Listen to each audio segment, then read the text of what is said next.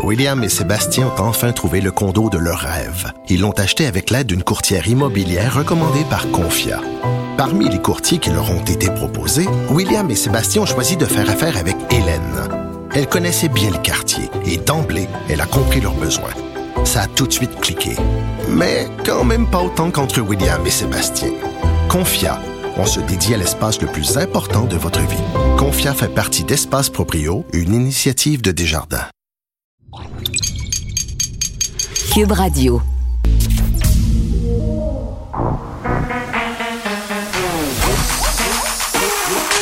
Elle a une opinion sur tous les sujets. Pour elle, toutes les questions peuvent être posées. Geneviève Peterson. Cube, Radio. Salut tout le monde, j'espère que vous allez bien. Même si on connaît un dur lendemain de veille hein, dans certains secteurs du Québec, des décisions difficiles qui ont dû être prises hier par le gouvernement Legault. Euh, J'ai envie de dire euh, les décisions qui étaient à prendre. Euh, on a 1271 nouveaux cas aujourd'hui, euh, 9 décès, 2 hospitalisations de plus. Même si on a une personne de moins aux soins intensifs, c'est en quelque sorte non matériel la situation qui continue d'inquiéter par rapport aux variants. Et vraiment, hier, euh, on le savait qu'il y avait des mauvaises nouvelles qui étaient au rendez-vous pour Québec en particulier. Euh, ce sera euh, Québec, évidemment, Lévis, Gatineau, qui sont littéralement mis sur pause. puis hier, il y avait une espèce de rumeur. on en a parlé avec Vincent. On parlait de zone noire. il n'y aura pas de zone noire. Il n'y a pas de zone noire. Disons seulement que ces zones-là, qui sont situées en Outaouais et dans la région de la capitale nationale, sont des zones rouges, mais très foncées rouge vin. Euh, mettons. Puis évidemment, on, prend ces décisions-là à cause de la hausse, mais ça fait mal quand même. Ça fait mal quand même parce que, juste un petit rappel de ce qui a été annoncé, là, ça circule quand même partout depuis hier soir, mais ça devient mêlant à un moment donné. On a beaucoup d'informations. Euh, on revient vraiment euh, à l'école à la maison, donc l'école en ligne. Les commerces non essentiels sont fermés. Ça veut dire que les restos referment. Ça. Ce qu'on craignait, là, ce qui était annoncé depuis plusieurs semaines par les proprios de resto qu'ils levaient le flag en disant écoutez là si vous nous rouvrez s'il vous plaît ne nous refermez pas ça aura des conséquences funestes sur notre industrie. Euh, ben c'est ça. Là ces restos là qui étaient ouverts depuis seulement trois semaines doivent refermer. Frigidaire plein cellier plein. Qu'est-ce qui va se passer avec tout ça? Donc toutes les activités non essentielles les salons de coiffure salons d'esthétique les activités sportives culturelles sont désormais interdites pour au moins 11 jours dans ces secteurs là là Québec Lévis Gatineau je le rappelle et on le sait ce que ça fait hein, quand on nous promet un nombre de jours pour des fermetures, annoncées.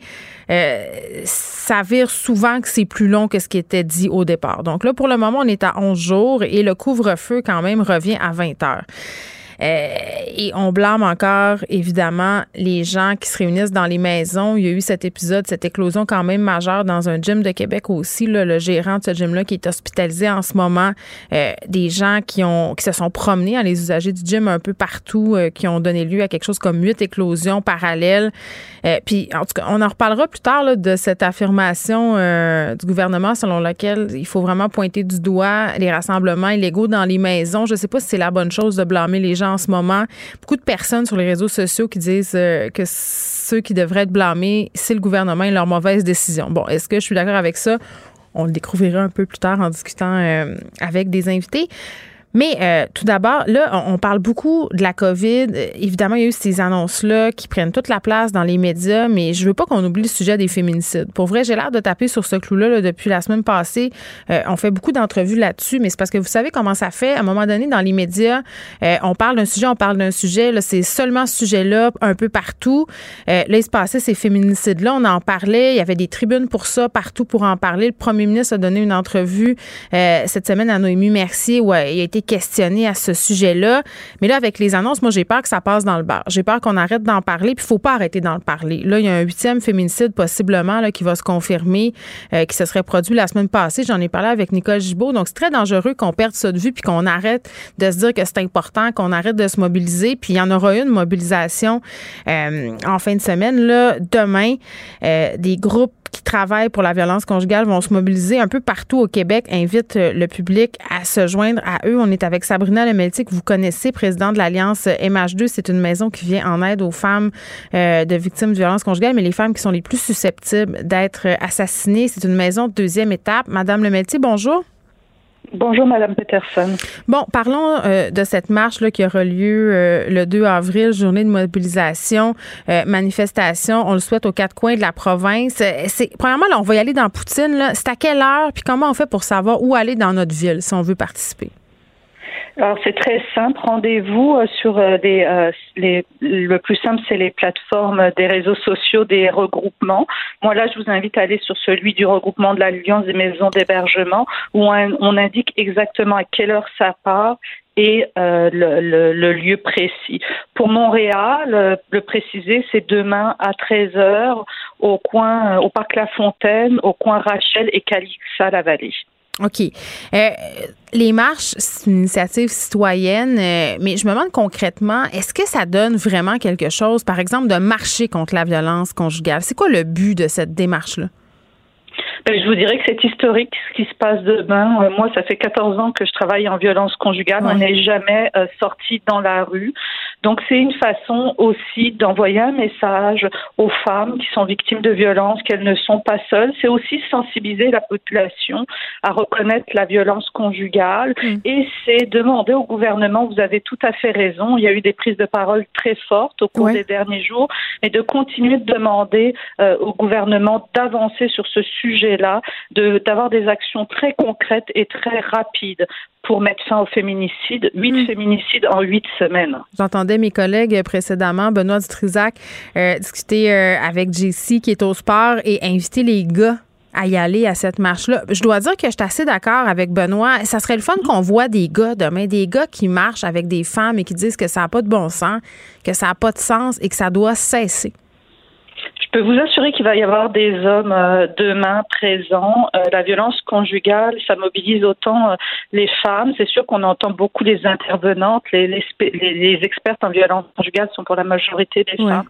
Mais non, les hommes sont impliqués. Et quand on dit une marche citoyenne, c'est vraiment avec avec nos, nos, conjoints, nos amis, les, les, les, personnes, toutes les personnes qui sont censées et qui disent ça n'a pas de sens, mm. qui se passe, et je me positionne. On a eu euh, des annonces budgétaires qui ont été décevantes euh, par rapport à la violence conjugale, Madame Lemeltier. Néanmoins, euh, je vous entendais dire qu'on est en ce moment peut-être dans un moment historique. On sent un vent de changement. Euh, moi aussi, là, je dois dire que je partage cette impression-là que collectivement, on veut réellement changer les choses. Mais comme je le disais un peu d'entrée de jeu, souvent, ça fait ça avec les mouvements. On l'a vu euh, avec le Black Lives Matter. Il y a des textes récemment qui sont sortis pour dire, ben, on en parlait beaucoup au printemps, puis là, on dirait qu'on a comme un peu perdu ça de vue, qu'on a cessé d'agir, qu'on est passé, entre guillemets, à une autre cause. C'est vraiment ça euh, l'enjeu. Vous avez tout à fait raison. Nous, ce qu'on demande aussi à travers cette marche, c'est d'avoir une rencontre avec Monsieur euh, Legault, euh, Madame Guilbeault et Madame Charret. Il faut pas oublier qu'il y a eu des annonces de fait. On a eu une première rencontre, les regroupements avant-hier, mais c'était avec des hauts fonctionnaires des différents ministères en lien avec la violence conjugale.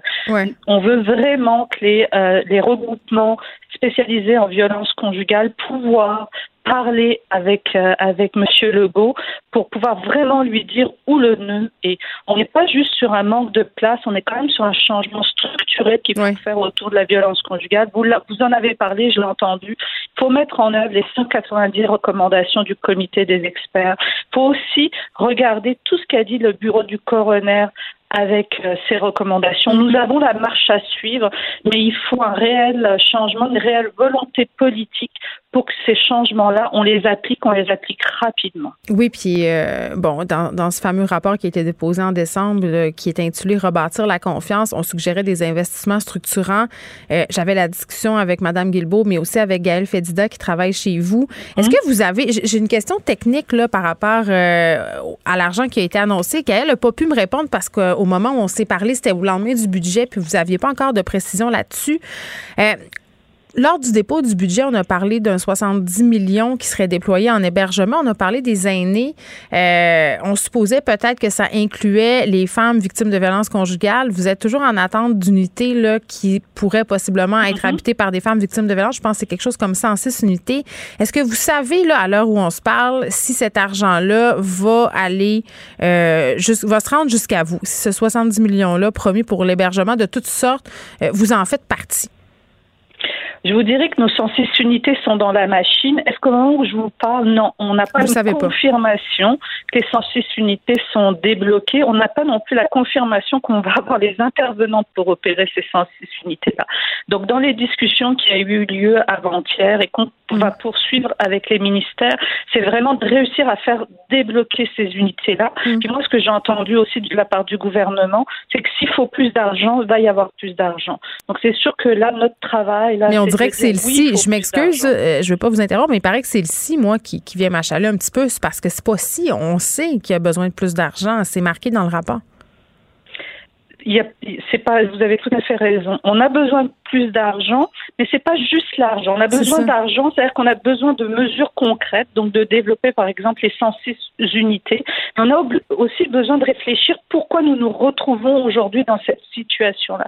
Le problème de la violence conjugale, c'est que nous relevons de trop de ministères et que moi j'emploie souvent cette expression-là, il n'y a pas de chef d'orchestre avec une baguette pour diriger tout le monde. Ben c'est ça, mais là il y en a un, il s'appelle Geneviève Guilbeault, euh, puis me dit en entrevue là, cette semaine qu'elle ferait tout pour régler le problème de la violence conjugale. Mais moi, il y a une affaire.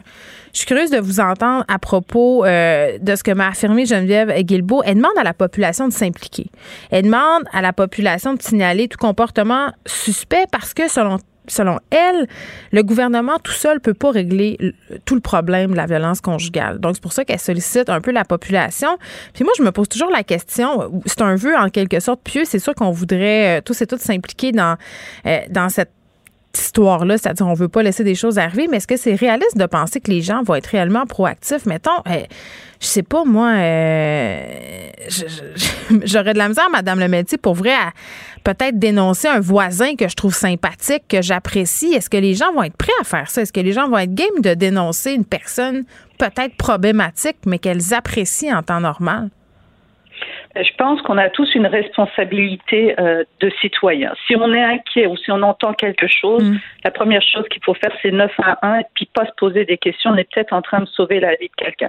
Est-ce que c'est la seule solution de la dénonciation?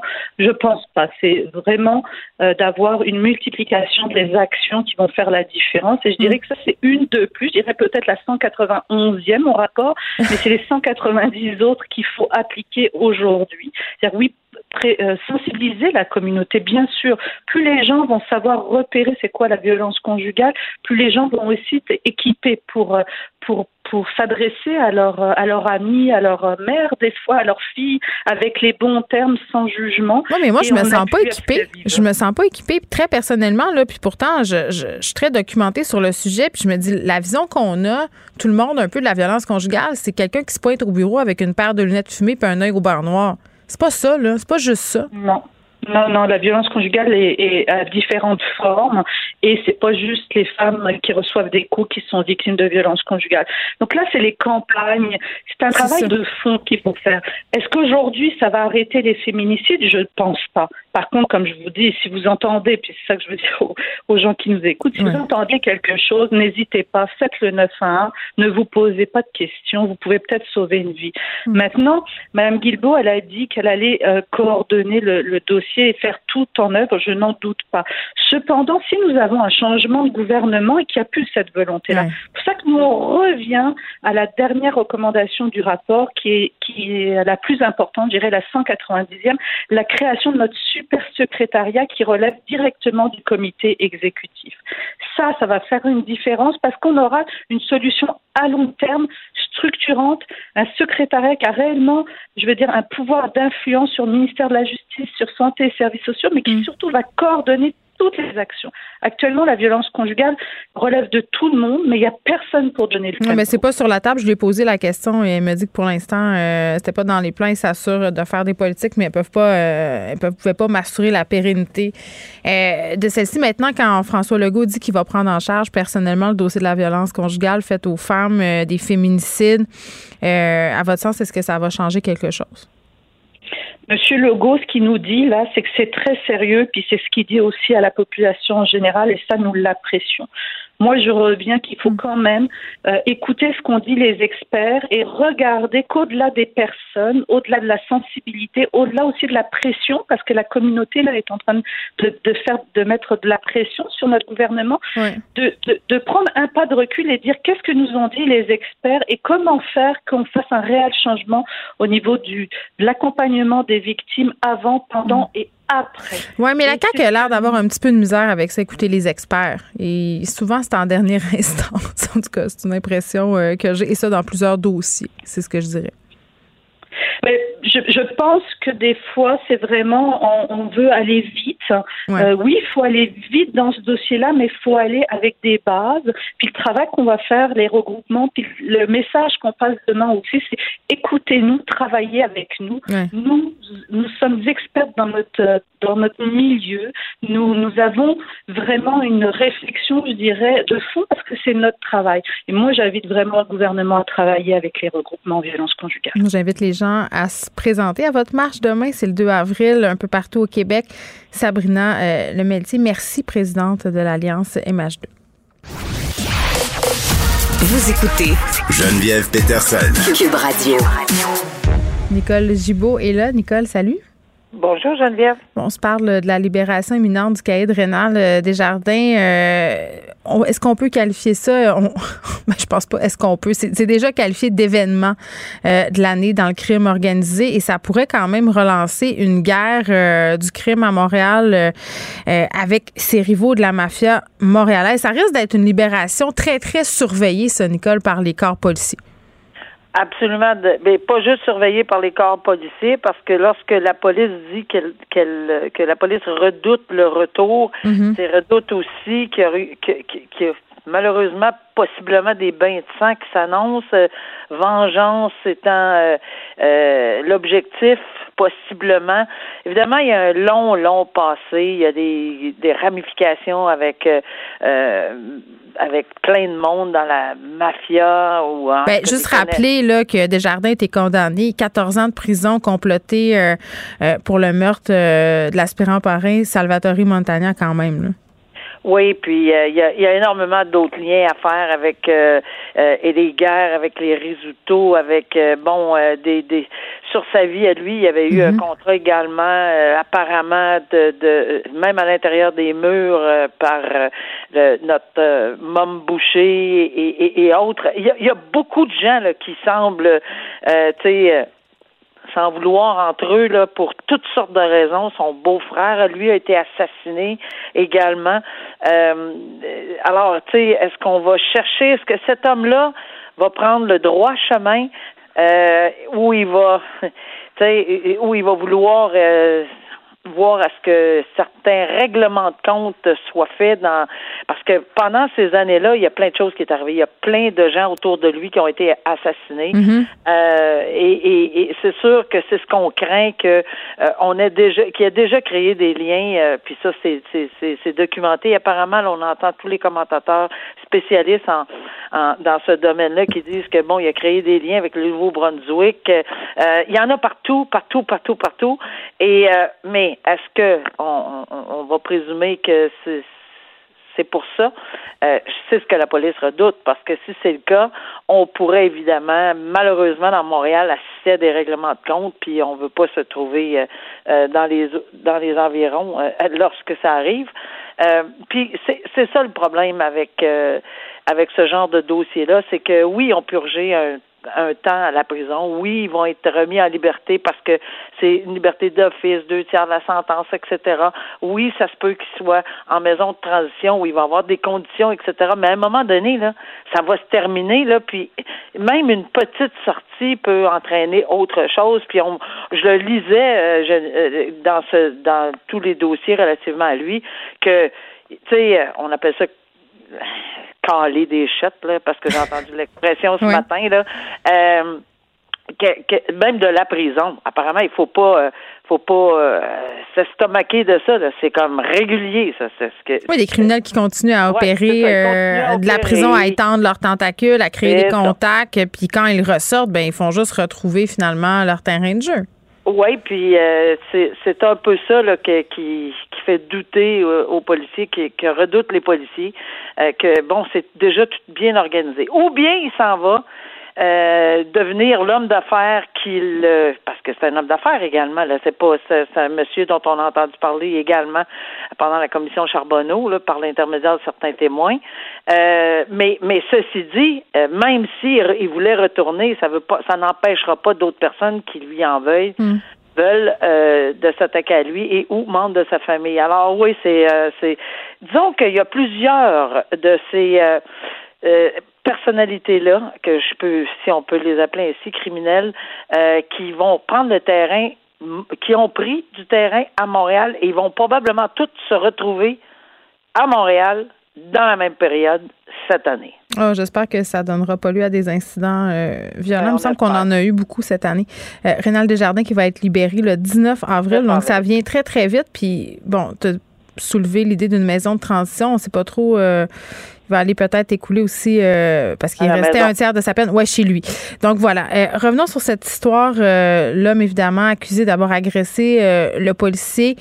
bon, l'affaire Mamadi Camara là, qui doit subir son enquête pour une liberté conditionnelle en juillet. c'est quand même un crime excessivement grave. Là, il va, il a comparu par visioconférence. Comment, comment ça se déroule ce type de procédure là? Ben, c'est sûr que là, je suis un peu surprise de voir qu'on a donné parce que je veux dire, c'est pas conforme là à ce qu'on entend. c'est ça. Les enquêtes sur cautionnement, ça se fait dans les trois jours de l'arrestation, à moins qu'on consente, puis que c'est de consentement à consentement. Là. Euh, puis c'est, c'est, c'est on, on on doit faire l'enquête. C'est un mm. droit à l'enquête du cautionnement. Donc, ici, j'ai du à comprendre quand on dit, ben, il n'y a pas de place, mais c'est parce qu'il faut en faire de la place. Là, on n'a pas le choix. Le code criminel dit qu'il faut que ça procède. Mais c'est parce que c'est un peu bizarre. Tu sais, on parlait de confiance envers la police, envers les procédures, envers le système de justice. Puis cette histoire-là, c'est une histoire d'erreur policière, d'erreur judiciaire. Là, en toute apparence, on a, on a incarcéré un homme visiblement innocent. Je veux dire, il a fait six jours de prison. Ben Puis là, il me semble quand on pogne le bon gars, il me semble, Nicole, là, que tu te dis, hey, on, va procéder. on va faire les affaires rondement, ça va y aller au toast. Je ne ben, sais pas, mais là, de repousser tout ça en juillet, c'est bien étrange. Ben c'était ben apparemment et là encore une fois d'après les lectures qu'on peut dans les différents euh, journaux, euh, on voit que la preuve euh, il y, a énormément de preuves à divulguer parce que fort probablement quand tu es parti sur une piste puis après ça tu t'en vas sur une autre piste puis la, la, collecte d'informations puis c'est sûr que c'est d'une importance capitale d'avoir toutes les choses tous les toutes les preuves ou les éléments de preuve de cette deuxième enquête ou de ce prolongement d'enquête si on me permet dans la bonne case dans, dans, tout, à bonne place. Alors peut-être que ça, peut-être qu'on a redoublé, triplé de prudence, mais c'est, pour l'enquête cautionnement, c'est sûr qu'une enquête cautionnement avec un, sur un, il n'y a pas, il y a pas de priorité ici. On s'entend là, euh, avec le casier judiciaire, je pense que son avocat a dû lui dire, même si c'est un droit, a dû lui dire que regarde, euh, c'est pas ça qui est. Euh, demain matin, même si on faisait l'enquête du cautionnement, à mhm. mon humble avis, il n'y a pas un juge qui le remettra en liberté, pas avec le casier judiciaire, mais euh, c'est sûr qu'il y a droit. Euh, il y a droit dans un délai beaucoup plus plus court que le 21, 22, 23 juillet, mais tout peut dépendre aussi des documents ou de la preuve vidéo ou autre, ou ADN ou autre, parce que je sais qu'il y a de la preuve ADN également. Mhm. Alors, si tout ça, tous les résultats sont pas complets et pas déterminants, ça donne rien à la défense de se présenter parce que vraiment là dans un contexte comme ça, même s'ils le faisaient dans une semaine, dans deux semaines, dans trois semaines, ils ont probablement évalué tout ça. euh, indépendamment des délais. Et là, à ce moment-là, la défense consent à repousser, parce que ça prend vraiment le consentement de, de, la personne de repousser ça jusqu'à la fin juillet. Là, c'est pas dans, dans les délais euh, normaux pour une enquête sur remise en liberté. Bon, euh, Nicole, malheureusement, encore une histoire d'un prof qui profite de son statut de prof, de son privilège de prof, de son autorité de prof pour leurrer euh, un élève afin d'avoir des relations inappropriées, des relations sexuelles avec avec ces élèves-là. Euh, dans le cas qui nous occupe, c'est un prof d'art dramatique de la rive sud, euh, vraiment là qui a mis en œuvre une espèce de stratagème pour vous attirer euh, plus qu'une adolescente dans son lit. Je, commence à être à bout de voir des histoires de même là, des profs justement qui ambitionnent sur leurs étudiantes. Il y a un problème. Malheureusement, je vais être obligée de te dire qu'on t'a pas fini d'être. T'en as vu, hein? Parce que, parce que en sortant de la, faculté de droit, il y en avait, puis on parle de très longtemps. Puis lorsque j'ai fait ma carrière, j'en ai vu. On n'a pas toutes les semaines, c'est pas, c'est, c'est pas ça là. Mais oui, il y en a. Euh, malheureusement, comme il y aura toujours, malheureusement, de la violence conjugale, comme il y aura toujours mm. plein d'affaires, là, mais c'est tout le temps, c'est toujours désolant. c'est toujours désolant. Puis il y a tout le temps l'idée là, que, ah, tu sais, quand il n'y a pas une grosse différence d'âge, pas si grave. Ça, je l'ai entendu. Ça, là, on est-tu à bout d'entendre ça? Là, dans le cas qui nous occupe, l'enseignant avait 26 ans. Euh, les adolescentes en question, 16 et 17 ans, communiquaient avec ces adolescentes-là par Messenger, par Snapchat. Les médias sociaux, là, on va se le dire, là, ça peut aider certaines personnes avec des intentions plus ou moins douteuses à entrer en contact vraiment en dehors de l'école, en catimini, ce que les profs pouvaient pas faire avant. Là. les profs qui ont des problèmes dans la tête qui veulent se servir de leur classe comme des terrains de chasse, Nicole, là, avant, il fallait qu'ils appellent. Hein, les parents répondaient, là, puis là, euh, ils pouvaient, euh, si on veut, euh, mettre un wow à tout ça. Là, à ce temps, hop, en catimini, tu peux te faire un compte, puis là, tu peux commencer à parler avec ton prof. puis pas juste des profs, là, des intervenants, toutes les personnes qui sont en situation d'autorité. je ne sais pas, mais à un moment donné, dans les directions d'école et les organismes qui engagent ces personnes-là, il faudrait qu'il y ait un contrôle plus serré de qu'est-ce qui se fait puis qu'est-ce qui se fait pas. Puis ben, écrire à une étudiante là, de 16 ans par Messenger, ça ne se fait pas. Ben, c'est ça, mais tu sais, c'est un des très mauvais côtés des réseaux sociaux, là, très, très, très. Euh, on commence à en nommer plusieurs de ça ici. Là, euh, il y, en a beaucoup de mauvais mm. côtés. C'est sûr que l'information là euh, rapidement, etc. Puis bon, il y a toutes sortes de. il y a, il y a du positif là, j'imagine. Mais, mais évidemment, à chaque fois qu'on voit ce genre de dossier là, dans des conditions comme ça, la pas juste ça, c'est la vulnérabilité également, puis le, le lien de confiance. et c'est ce que le juge euh, euh, a mm. soulevé là-dedans, que effectivement l'accusé a profité de son statut d'enseignant puis de la confiance qu'elle avait. C'est pas juste ça, euh, Nicole. On en a parlé toi et moi. tu sais, les jeunes filles ou les jeunes hommes qui tripent sur leurs professeurs, qui ont qui ont trop écouté la société des poètes, des poètes disparus, là, puis qui capotent, là. Je veux dire, ça a toujours été, OK? Ça va toujours être. Il y a quelque chose qui s'appelle le transfert en psychanalyse, C'est quand tu te mets à triper sur ton médecin ou sur ton psy ou sur ton prof, là. C'est un processus psychologique tout à fait normal. Ta responsabilité d'adulte, c'est de dire non. C'est de dire non et c'est d'établir une limite claire.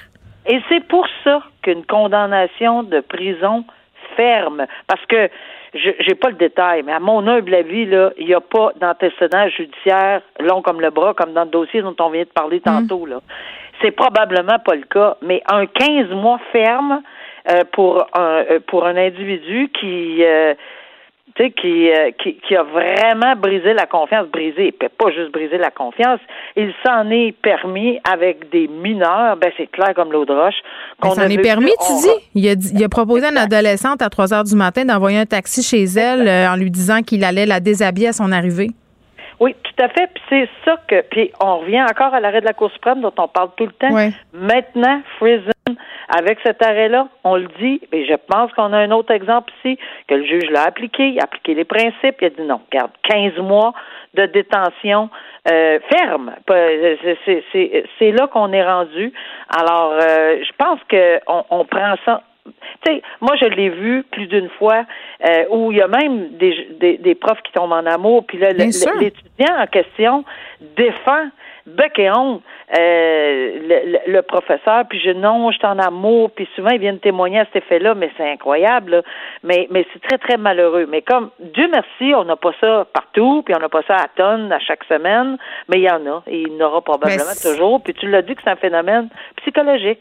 Eh oui, bien sûr. Puis là, on parle d'une personne majeure avec une personne mineure, mais ça se passe aussi, euh, bien sûr, entre adultes consentants, guillemets, dans les cégeps, dans les universités, mais c'est tout aussi problématique. Il y a des écoles, Nicole, euh, qui ont mis des politiques assez claires. Euh, en, ils ont mis de l'avant ces politiques-là pour que les professeurs ne puissent pas avoir des relations avec des élèves. Parce qu'à un moment donné, même si tu es un adulte, combien de fois j'ai entendu, moi, des profs d'université dire Ah, comment j'en ai vu sortir avec leurs étudiantes à la maîtrise ou au doctorat en se disant que c'était des adultes consentantes et en faisant complètement fi du fait qu'ils euh, étaient quand même en situation d'autorité d'évaluation par rapport à ces personnes-là. Puis je vais aller plus loin que ça. Tu me parles d'étudiantes qui sont venues te témoigner en disant je suis en amour avec mon prof.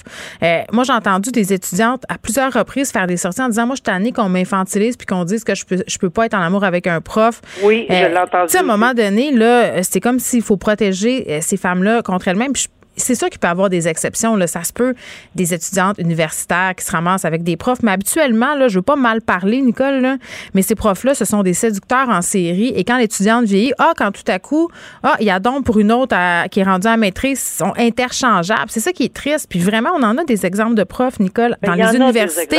mais il faut pas généraliser. Ben non, ben, il faut pas généraliser. Non, non, non, non, Moi, j'étais au département de littérature de l'UCAM, là, euh, puis j'avais des amis à l'UDM, puis des profs qui servaient de leur classe comme des terrains de chasse. En veux-tu, en v'là? L'université le savait, l'université faisait rien.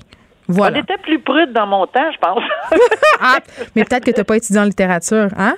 Non. Le mythe, le mythe du poète maudit, là, puis des. Tu sais, euh, à parté, là, mais toute cette histoire de Gabriel Masneff en France qui a abusé ah, d'une jeune fille. Tu sais, à un moment donné, il y a cette idée-là en littérature d'espèce de, d'artiste euh, intouchable, à l'abri de tout. Ce poète maudit, ça, ça a beaucoup euh, servi de ah prétexte à des gens abuseurs. Donc voilà, fin, de l'aparté. Bonnes vacances de Pâques, Nicole. On se retrouve ben mardi prochain. à bientôt. Protégez vos dépôts, c'est notre but. La SADC protège vos dépôts dans les institutions fédérales, comme les banques. L'AMF les protège dans les institutions provinciales, comme les caisses. Oh, quel arrêt! Découvrez ce qui est protégé à vos dépôts sont protégés.ca. Geneviève Peterson, la déesse de l'information. Vous écoutez Geneviève Peterson, Cube Radio. On revient un peu sur les annonces qui ont été faites hier. Est-ce qu'on est en train de sous-estimer la propagation de la COVID-19 au Québec? En ce moment, on est avec Simona Bignami, qui est professeure au département de démographie de l'Université de Montréal et qui est spécialisée dans les questions de santé. Madame Bignami, bonjour. Bonjour. Bon, euh, tout d'abord, euh, évidemment, j'imagine euh, que c'était la bonne décision à prendre hier pour le gouvernement Legault, à votre sens? Oui, oui, oui, tout à fait. Dans les anciennes zones oranges, tout à fait, tout à fait. Bon. Euh, hier, je regardais ça, puis on s'attendait euh, évidemment au resserrement des mesures sanitaires euh, et à un changement de couleur là, pour les zones oranges. C'était très prévisible. En même temps, il y a des choses qui ont laissé dubitatives. entre autres, l'idée de ne pas revenir sur cette décision de renvoyer les secondaires 3, 4, 5 à l'école en ligne. Maintenant, les secondaires 3, 4, 5 sont en présentiel partout au Québec. Vous êtes une spécialiste des questions de santé dans les écoles. Vous êtes beaucoup prononcée à ce sujet-là lors des derniers mois. Qu'est-ce que vous pensez du fait de garder les élèves en présentiel? Mais selon moi, surtout maintenant, c'est très risqué. On sait déjà que le, principal milieu de circulation des variantes sont les écoles. On sait que le, le plus grand nombre et proportion des cas et des éclosions, on les trouve chez les jeunes hmm. et dans les écoles. L'incidence, je, je, regardais les chiffres hier, chez les 0,9 et les 10 à 19 ans, c'est toujours l'incidence qui est plus élevée et qui monte plus vite. Euh, la question est, on a vu qu'est-ce qui s'est passé dans les anciennes en orange, où on mhm. a voulu assouplir les mesures quand on savait qu'il y avait la circulation des variantes. S'il il y a jamais un moment où le principe de précaution devrait être adopté, c'est vraiment maintenant. Ben, c'est ce qu'ils ont dit avoir fait. Là. Ils aimaient mieux, en quelque sorte, prévenir que guérir. Puis en même temps, bon, mardi, on se faisait très rassurant en disant la situation est sous contrôle.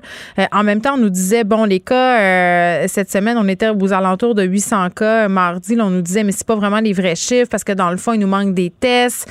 Euh, ma question, c'est vraiment, est-ce que au Québec, c'est pire qu'on pense en ce moment? Est-ce que la situation est pire que les tests, les résultats? C'est quand même, aujourd'hui, on est à 1200 et quelques cas. Là.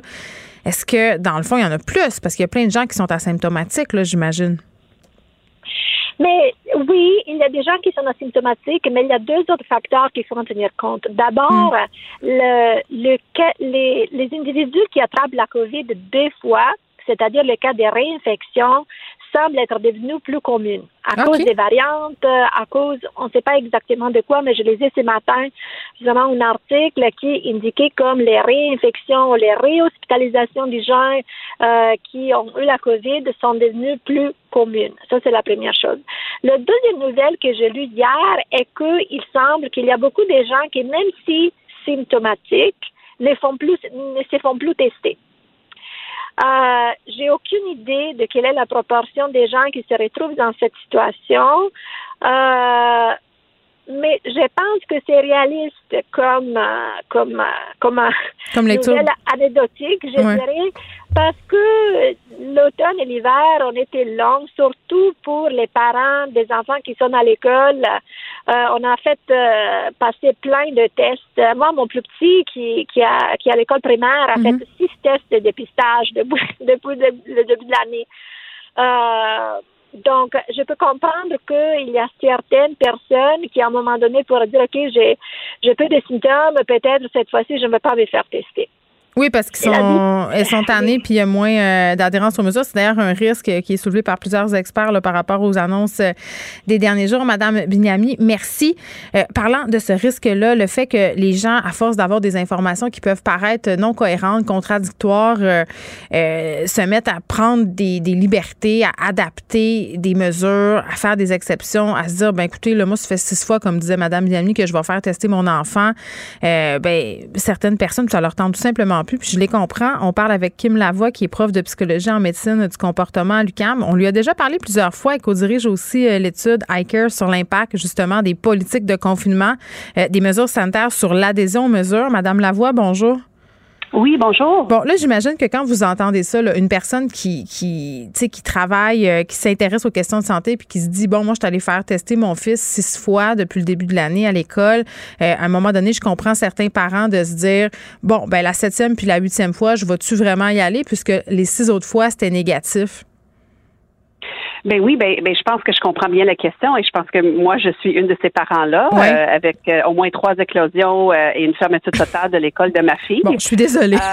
non, non, mais c'est correct. Alors j'ai beaucoup d'empathie pour ces gens-là. Ben, bien mais, mais, je pense que ben, je pense que qu'est-ce que ça soulève, c'est justement, je pense que j'ai entendu la question est-ce que le taux de cas qu'on observe actuellement, mm. est-ce que c'est une sous-estimation? Ben je pense que la réponse courte est oui, mais ça a toujours été parce qu'il faut, comme vous avez mentionné, il y a la question des, des des, cas qui sont asymptomatiques et jusqu'à 40, sinon 50 des cas sont asymptomatiques. Et les données de INSPQ que j'ai euh, soulevées il y a peut-être euh, quatre semaines mm. euh, ont démontré que jusqu'à 40% des gens avec des symptômes de la COVID ou qui étaient en contact proche avec un cas confirmé ne faisaient pas tester, ne se faisaient pas tester.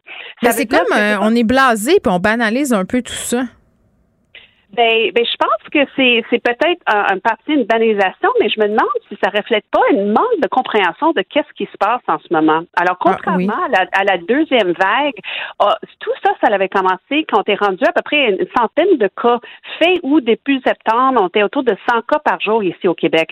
Et là, ça, ça a démarré avec la réouverture de l'école, la deuxième vague. Hmm. Mais là, on parle la deuxième, la troisième vague avec combien de cas? 1000 cas dans un contexte de, variants qui sont 11 fois plus contagieux et 50% plus mortels. C'est pas la même affaire. Alors, bien que on peut dire que les gens sont blasés. On est mêlés, euh, Madame Lavoie. Ça, c'est tellement intéressant ce que vous dites parce que regardez là. Tu sais, quand on a commencé à parler des variants au début, là, euh, ça fait même ça fait quelques mois, là, c'est à peine euh, nouveau. Là, les experts qui nous disaient, c'est là, faut pas paniquer avec les variants, c'est juste plus contagieux, mais c'est pas plus dangereux.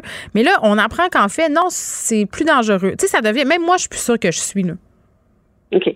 Ben écoute, tout ce que je peux vous dire, c'est je me fie aux données scientifiques, ben aux experts scientifiques, et non, non seulement ça, mais il faut regarder, il faut surveiller qu'est-ce qui se passe ailleurs, parce que écoute, une chose qu'on a appris, c'est qu'est-ce qui se passe en Europe, mm-hmm. ben ça s'en vient ici dans quelques mois.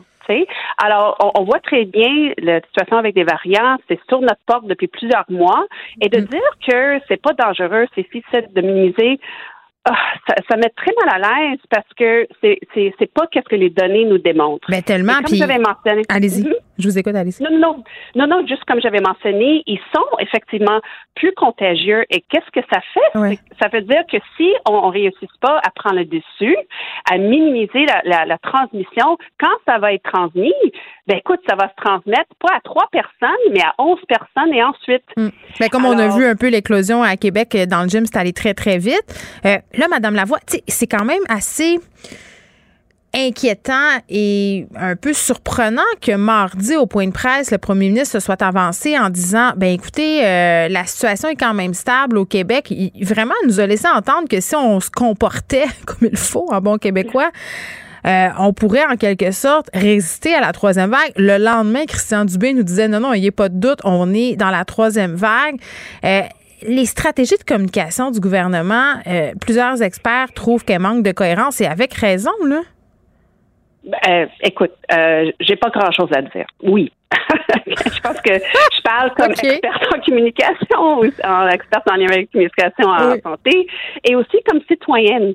Alors, ça pour dire, euh, quand quand les réponses sont pas claires et quand ça fait du flip-flop de, de si rapidement, mais mm. qu'est-ce que ça fait chez quelqu'un, chez une personne normale? Ça fait comme, écoute, est-ce qu'ils ont un plan?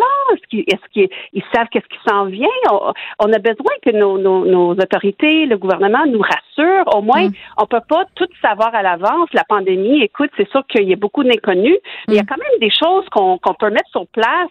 On peut communiquer le plan. Et la seule chose qu'on ne sait pas, c'est à quel point on va devoir déclencher différentes réactions. Mais on dirait que depuis le début, on n'a jamais connu le plan de match.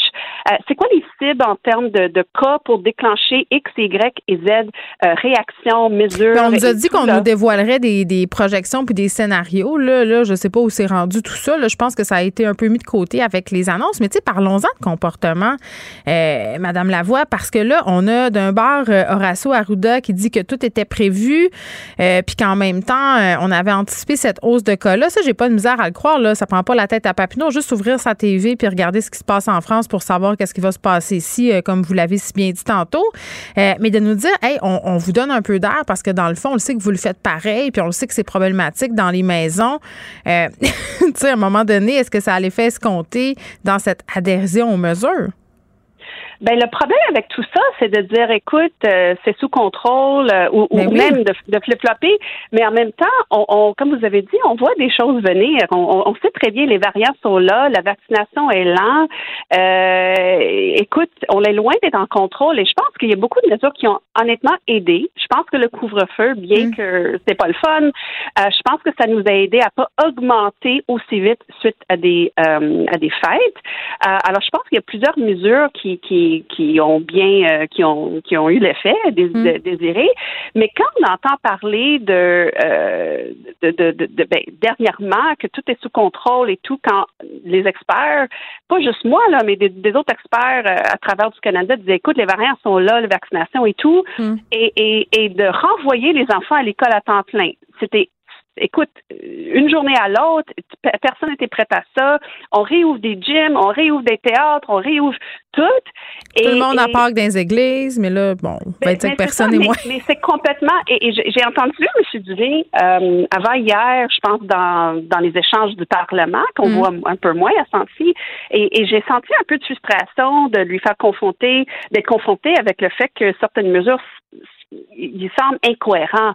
Mais justement, quand on veut réduire la propagation du virus, quand on est rendu à 1000 cas par jour et on rouvre des gyms, des, des, des, des, des, centres sportifs, des piscines, bien que je suis très empathique, je sais le, les gens sont fatigués, mais on va pas s'en sortir de tout ça euh, euh, sans, sans prendre le dessus euh, de, de, de, de, la transmission du virus. Puis de point. Alors, il faut s'entendre sur l'objectif et on, on, on s'entend pas. Ben on s'entend pas. Puis en ce moment, euh, le fait d'avoir pointé les jeunes adultes aussi, de dire euh, que 50% d'entre eux ne suivaient pas les mesures sanitaires, est-ce que c'est suffisant pour les convaincre de les suivre ces mesures-là?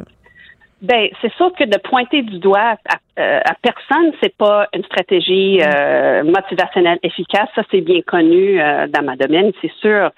mais mais qu'est-ce que je, qu'est-ce qui m'a déçu profondément quand j'ai entendu ça? J'avais vraiment le feeling de de, de, de blâmer, c'est ça, les jeunes ou des gens qui qui n'écoutaient pas. Oui, c'est comme si on cherche toujours un, coupable, Madame Lavoie. Puis je voyais plein de gens dire, tu sais, au lieu de chercher un coupable, là, pourquoi le gouvernement questionne pas ses propres décisions?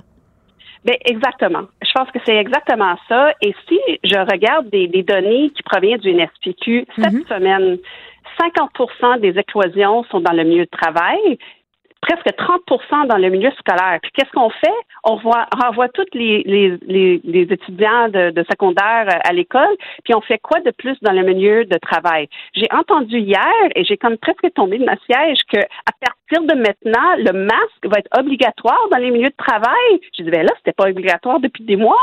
J'ai appris qu'effectivement, non. Et peut-être c'est ça qui explique le fait que 50% des éclosions sont effectivement dans les milieux de travail. Hmm. Alors, si on veut apporter des, stratégies, des solutions et tout, je suis, écoute, j'appuie les demandes du gouvernement. OK, je suis de leur bord. Il faut qu'on reste solidaire. Oui, il, fallait le faire. Ça, c'est bien ça. C'est la façon peut-être qu'on remet en doute en ce moment. C'est le chemin qu'il a fallu prendre pour se rendre là. Exactement. Et c'est un peu ça que j'ai dit dans, dans l'article. Euh, il faut s'entendre comme province, comme société sur un objectif et concevoir des stratégies pour atteindre cet objectif. Mais ça, c'est intéressant. Je connais pas l'objectif et j'ai pas l'impression que c'est bien compris par la population. Ben oui, Madame Lavoie, vous faites euh, référence à un article du Soleil paru ce matin euh, dans lequel vous êtes cité. C'est vrai que si on avait un objectif clair de sortie de crise, puis vous m'en aviez parlé aussi la dernière fois, là, quelque chose auquel on peut se raccrocher. Euh, il me semble que ça justifierait les sacrifices qu'on est en train de faire en ce moment, là, de dire il y a pitié des infirmières, il a pitié du personnel de la santé. Je veux bien, tout le monde a pitié, puis tout le monde. mais à un moment donné, à, la fin de la journée, les gens sont tellement égoïstes, puis je m'inclus là-dedans. Là, on se dit bon ben moi je, tu sais, puis moi je veux faire mes affaires je veux voir mes mhm. amis, puis je veux voir ma famille. Et c'est normal, ça. Ça, c'est l'être humain 101, c'est normal. Dans toute sa splendeur. oui, mais en même temps, c'est parce qu'on n'a pas fait une assez bonne job hmm. de montrer aux gens comment vos sacrifices portent fruit. On a posé la question à, à tous nos, répondants dans notre étude ICARE, vous l'avez mentionné. On a plus que 85 000 répondants à travers du monde, dans presque 200 pays. Hmm. On avait posé la question, qu'est-ce qui va vous motiver le plus à, hmm. écouter les consignes sanitaires dans votre pays? Et dans tous les dans tous les pays au monde, je vous jure, c'était la suivante. Dites-moi comment mes sacrifices portent fruit. Dites-moi comment C'est le c'est pavlovien, c'est le renforcement positif. Je veux dire, ça fonctionne ben depuis toujours. Ça ben oui.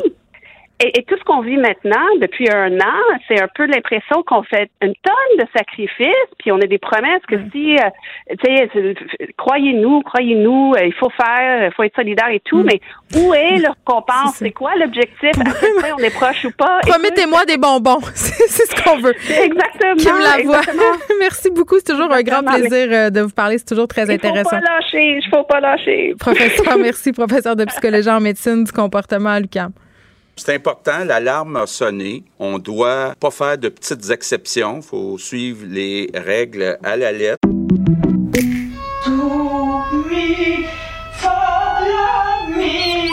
Votre maison, c'est un espace où vous pouvez être vous-même.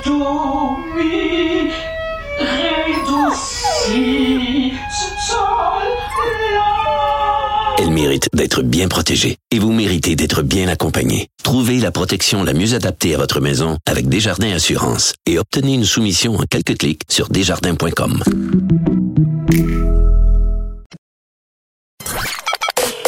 Joignez-vous à la discussion. Appelez ou textez le 187 Cube Radio 1877 827 2346. Hello. Bon, je suis tellement contente de vous parler de ce topo-là qui paraît dans le 24 heures. Euh, j'ai un petit trip retour à la terre, là, comme tout le monde. Je m'imagine retourner en région, bâtir une maison, faire du savon avec du lait de chèvre. Euh, tu sais, vivre simplement, là, m'habiller entièrement au village des valeurs. Pour vrai, j'ai caressé ce, rêve-là une bonne période de ma vie. Après ça, j'ai écouté The Simple Life avec Paris Hilton. Je me suis rendu compte que je serais peut-être ridicule avec mes souliers chers dans un clos à vache, mais quand même, je, conserve cette, vision-là très bucolique du retour à la Terre. Et je suis avec Jean Balthazar qui est allé faire un reportage en Gaspésie qui nous présente un groupe de jeunes qui se sont établis dans un super petit village qui s'appelle Rivière-à-Claude euh, pour fonder une coop. Jean, salut. Allô, Geneviève? Bon, euh, là, toi, tu es allé rencontrer euh, dans les dans le respect le plus strict des mesures sanitaires, il faut bien le préciser, euh, cette jeune en Gaspésie dans un petit village. Moi, j'avais jamais entendu parler de Rivière-à-Claude. C'est bien beau quand on regarde les images, mais il y a genre 126 habitants là-bas. Là. Oui, exact. C'est un tout petit village, là. C'est sur le bord du fleuve. Euh, sincèrement, Geneviève, là, si tu passes par là, tu remarques pas Rivière-à-Claude à 126 euh, habitants. Par contre, ces jeunes-là, ils ont découvert une terre à peu près à deux kilomètres. Euh, ben, je dis du village principal, des quelques maisons du village principal. puis ils sont tombés en amour avec cette terre-là, fait qu'ils ont décidé de s'installer là-bas et de vivre de ski hors piste et de culture maraîchère. Fait que là, ça fait deux ans qu'ils sont installés là-bas. Ils ont construit quelques petits bâtiments, puis ils bûchent leur bois, ils vont chercher leur, leur eau à la rivière. Euh, comme tu dis, c'est vraiment un mode de vie euh, très simple, puis euh, vivre de leur passion, vivre de la terre. Mais attends, attends, j'ai plein de questions parce que toi, tu débarques là comme Montréalais, tu vas les voir, tu sais, puis je pense que sans voler de punch, là, je peux dire qu'ils ont découvert ce village-là par hasard, ok? Puis je dis pas comment parce que c'est quand même, c'est quand même le fun de le découvrir quand on regarde ton vidéo. Mais toi, quand, quand t'es allé là-bas, tu t'attendais à quel genre de monde? Tu c'est qui ce monde-là? Parce que me semble que quand tu as 20 ans, la dernière affaire que tu as envie, c'est d'aller t'expatrier dans un village à 20 heures de Montréal. Je sais pas, c'est à combien de temps, là? C'est euh, ouais, ben c'est ça. C'est à peu près à deux heures de, de Rimouski, là. Fait que euh, c'est quand même un bon petit bout de Montréal. J'exagère en bonne fille du Saguenay, j'ai dit 20 heures. c'est plus non, 8. C'est ça, exact. mais c'est des gens, euh, c'est des gens qui viennent de Rimouski, mais c'est à la base des gens qui aiment le plein air, qui aiment la nature. Fait qu'il faut quand même ça. C'est sûr que si t'es quelqu'un qui, qui adore aller prendre des cafés, euh, vivre à Montréal, euh, aller voir des shows, même si on peut pas en ce moment. on, peut euh, plus. que la transition, la transition va être plus difficile, mais c'est ça, c'est vraiment des gens qui tripaient sur le plein air, qui ont vu cette terre-là, puis qui ont décidé de vivre ça, cette espèce de trip de gang-là. Ils savent pas combien de temps ça va durer, mais pour l'instant, leur but, c'est vraiment de, de vivre là-bas, d'apprécier la nature et de redonner à la communauté de Rivière-à-Claude. C'est ça que je trouve le fun de leur projet. Oui, il y a même de quoi au village. C'est ça qui est cool. Oui, ils veulent impliquer, ils veulent pas débarquer là puis tout changer puis faire à leur façon. Ils veulent vraiment impliquer les gens du village. Euh, ils ont, je disais, bon, euh, ils vivent de, de jardinage, de la culture maraîchère. Fait qu'ils ont créé euh, des jardins l'an dernier. C'est la première année l'été dernier. Euh, puis, dans le fond, leurs légumes, ils les vendent euh, aux villageois. Il y avait un marché à chaque semaine. C'était comme devenu le happening du village. même qu'ils fournissent les épiceries locales. Donc, ils redonnent comme ça à la communauté. Ils veulent créer bientôt une piste de ski de ski de fond pour les bon les résidents qui sont des fois un peu plus vieux. Il faut le dire, la moyenne d'âge est à peu près 60 ans. Les gens vont à Rivière-à-Claude pour prendre leur retraite. Mais imagine l'échange euh, formidable. Tu sais, moi, ce que je sentais, euh, puis vraiment, euh, quand les gens vont le voir, ton, ton topo, c'est ça qui est beau aussi, c'est que j'ai l'impression qu'il y a une espèce de passation des savoirs. J'ai l'impression que, mettons, le, bonhomme s'en va voir les jeunes, puis c'est de même qu'on fait ça, apprenez ça, puis que ça, ça crée des ponts. Mais oui, ça crée vraiment des liens, puis il y a un intervenant qui le dit, Antoine, euh, dans le topo, mais il, dit on partage un peu le même mode de vie. C'est vrai, c'est une vie un peu plus simple, euh, axée sur la, culture locale, sur euh, des fois, il faut que tu te débrouilles. Évidemment, les services sont un peu plus loin. il disait si tu vas aller faire ton épicerie ou même aller au dépanneur, il faut que tu prennes ton char, puis c'est quasiment 15-20 minutes parce que tu peux pas oublier ta peine de lait. exact. Fait faut que tu te débrouilles un peu avec les moyens du bord. Fait que mm. ça crée une communauté, puis ça fait en sorte que ben des interactions des fois qu'on n'a pas euh, avec des personnes un peu plus vieilles, ben dans ce village-là, ils l'ont parce qu'ils veulent créer justement un lien dans la communauté. Bon, et euh, puis les gens du village les appellent les extrémistes, mais dans le bon sens. dans le bon oui, sens. Oui, parce qu'ils font des trucs qu'ils n'ont jamais vus. Ils font du ski hors piste, ils font du surf en plein hiver. Euh, fait que c'est bien drôle. Il y, a, un résident là-bas que j'ai rencontré, Jocelyn. Euh, il me fait rire, là, Geneviève, là, c'est, fou, mais il les aide. Il a passé une terre euh, à la coop pour justement qu'ils développent leur jardin. Fait que euh, vraiment, tu vois. puis tout ça, en fait, c'est parti. L'idée, comment j'ai découvert cette petite place-là, c'est que moi, je m'étais rendu un peu plus tôt à Murdochville, qui est un village minier en pleine Gaspésie. puis là-bas aussi, il y a des jeunes entrepreneurs en plein air qui ont redonné espoir à la ville la ville. Euh, oui, il y a un exode, hein, elle était désertée, cette ville-là, puis il y a plein de jeunes euh, qui se sont installés. Moi, je trouve ça vraiment, pour vrai, là, puis je suis super sincère avec toi, Jean, je trouve que ce genre de topo-là, dans le sens qu'on on a tellement des mauvaises nouvelles en ce moment, puis toutes les vidéos qu'il y a, c'est un peu des affaires pas le fun qui font peur. Là, de voir des initiatives comme ça, un peu de nature, là, même si c'est par procuration, moi, c'était mon feel good, vraiment, vidéo euh, du jour. Allez voir ça sur le site de 24 heures, euh, un reportage de Jean Balthazar euh, et d'Olivier Gélina Girard qui a fait les images. C'est vraiment très joli. C'est vraiment très intéressant. Puis moi, je serais curieuse, gens, que tu les revisiter dans cinq ans pour savoir leur belle utopie est rendue où, parce que bon, hein, on sait pas combien de temps ça va durer. Mais même eux, ils disaient, on sait pas qu'est-ce que ça va être dans deux semaines. Fait que, euh, non, ils vivent pas riches, hein, ça, c'est ça. Je vais remplir cette mission-là pour toi. bye bye, merci. Bye. Merci, c'était vraiment délicieux. vous reviendrez, là. Ah oui, vraiment, vraiment bon. Merci. Faites attention ah oui. OK, salut, à la prochaine. Votre auto, c'est un espace où vous pouvez être vous-même. Hey, c'était pas mangeable comme repas. Ouf. Elle mérite d'être bien protégée et vous méritez d'être bien accompagnée. Trouvez la protection la mieux adaptée à votre auto avec Desjardins Assurance et obtenez une soumission en quelques clics sur desjardins.com.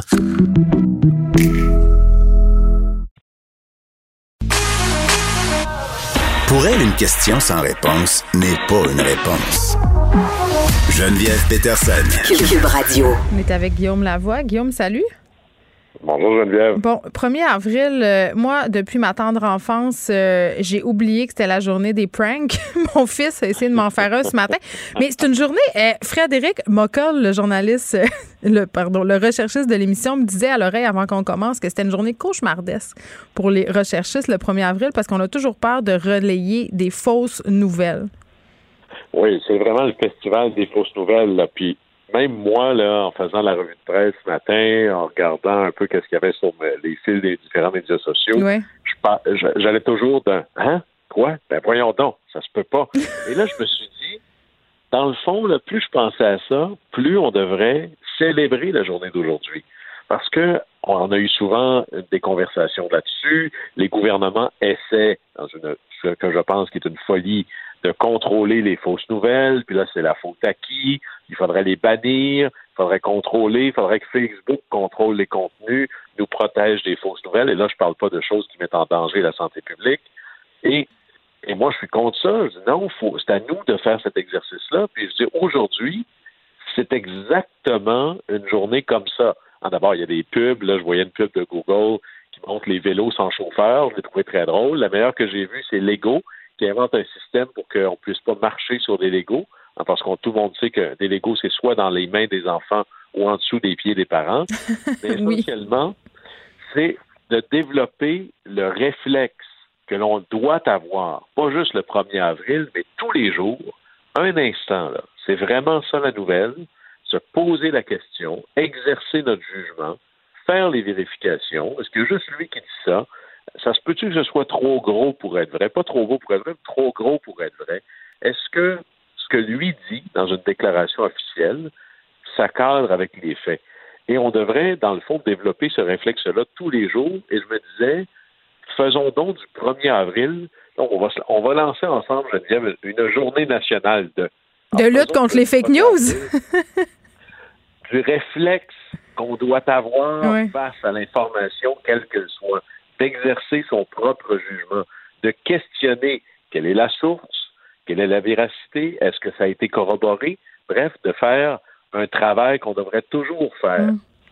Euh, alors, prenons du 1er avril pour en faire la journée nationale du bon réflexe face à l'information qui nous parvient. ça, euh, devrait nous rendre meilleurs. À un moment donné, euh, je me rappelle plus quel journaliste, bon, ça part mal, euh, le réflexe de de, sélectionner la bonne information, mais avait posé la question, c'est au Québec que ça se passait, ça fait pas très longtemps, je pense que c'est l'année dernière, c'est peut-être Jeff Yates qui s'intéresse beaucoup aux fausses nouvelles, qui travaille à Radio-Canada, mais je suis pas certaine, ce n'est pas vérifié, Guillaume, c'est dans ma tête, c'est un souvenir, mais, mais ce questionnement-là a eu lieu. Demander à des journalistes des acteurs de l'information s'ils avaient déjà partagé une fausse nouvelle sans s'en rendre compte.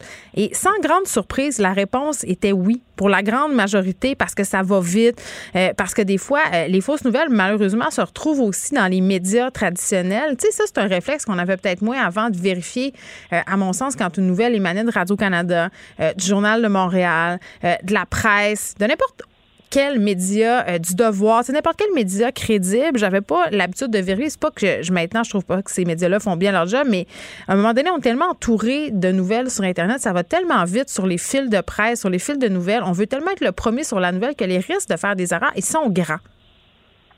C'est sûr. C'est comme dans tout, le penser quand vous faites un achat, moins plus tu fais ça rapidement, moins tu as le temps ah. de, vérifier, de réfléchir. C'était Jeff Yates. Je me suis pas trompé, Guillaume. Mais ça, le risque augmente en fonction de la vitesse. Hmm. Et aussi, euh, ce qui est le drame avec euh, les nouvelles en continu, c'est que tout devient une nouvelle égale à l'autre. Alors que quand il y avait seulement 60 minutes d'information par jour, ben là, c'est pas tout qui se qualifie, là. Mm-hmm. C'est pas toutes des nouvelles qui vont transformer l'actualité.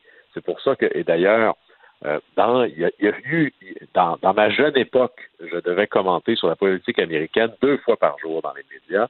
Et à un moment donné, pour essayer de me, de me décoller le nez de sur l'arbre, je vais commencer à dire, je vais lire quelques éditoriaux importants par semaine. Parce que toutes les informations ne sont pas transformationnelles. Toutes les déclarations de Sarah Palin, ou rares sont les déclarations de Sarah Palin, qui transforment littéralement ce qui se passe. Et ça, c'était avant les tweets de Trump. Alors, cette capacité de dire, c'est de faire la distinction entre ce qui est du bruit et ce qui est des signaux. Et ça, bien évidemment, plus j'ai de choses dans le mélange, plus je peux manquer les signaux à travers la cacophonie du bruit. Alors, on pourrait dire la même chose des informations. Alors, quelle est la source? Est-ce que c'est corroboré? Et il n'y a rien de ça qui me libère, même si c'est officiellement dit comme tel, il n'y a rien de ça qui nous libère de notre euh, je dirais, notre obligation de libre, de libre arbitre, de bon jugement. Il faut toujours questionner l'information. On essaye d'apprendre ça aux enfants. Questionnez les choses. Posez-vous des questions. Tout, bien sûr, sauf l'autorité parentale. oui, non, ça, il ne faut pas la questionner. C'est ça. Ça, là, on, des fois, on arrive à l'argument de pourquoi? Parce que je suis ton père. C'est comme ça. Ah, c'est l'affaire, Guillaume, que je détestais le plus me faire dire quand j'étais enfant. Puis je dois dire que je sers cet argument-là à mes enfants, euh, surtout ces temps-ci, là, surtout hier, parce que je tweetais hier là-dessus, justement, tu m'ouvres la porte euh, sur ce qui a été annoncé. Euh, je disais, hey, ça a été compliqué pour moi d'expliquer la logique derrière les décisions qui ont été prises cette semaine par le gouvernement. Tu sais, mardi, on dit une chose, mercredi, on dit quasiment son contraire. on était là-dedans. Là. On était à un moment donné, regarde, c'est la science, c'est tout. C'est moi qui te le dis. Ce sont les scientifiques, puis il n'y a pas de discussion à avoir. Mais n'empêche, euh, c'était quand même un peu. Euh, c'était crève-cœur un peu les annonces euh, qu'on a eues hier. Puis ça me faisait rire parce que, tu vois, mardi, le premier ministre disait quand on se compare, on est vraiment bon. On est meilleur que les autres provinces, alors que le Québec a à peu près le pire bilan depuis le début.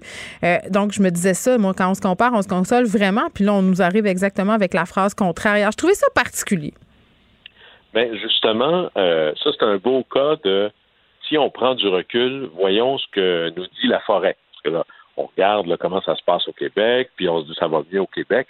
Mais aux dernières nouvelles, la planète est petite, surtout pour un virus. Et lorsqu'on regarde ce qui se passe ailleurs, c'est particulièrement inquiétant. Et là, à moins d'imaginer que le Québec n'est pas sur la planète Terre, il euh, faut se poser des questions. Regardez, par exemple, au Brésil, c'est totalement hors de contrôle. On est à des records qu'on n'a jamais vus jusqu'à maintenant. Aux États-Unis, justement, les spécialistes de la santé publique disaient qu'il y avait une certaine résurgence, il y a des inquiétudes. En Inde, on est exactement dans ce qu'on pourrait appeler une troisième vague.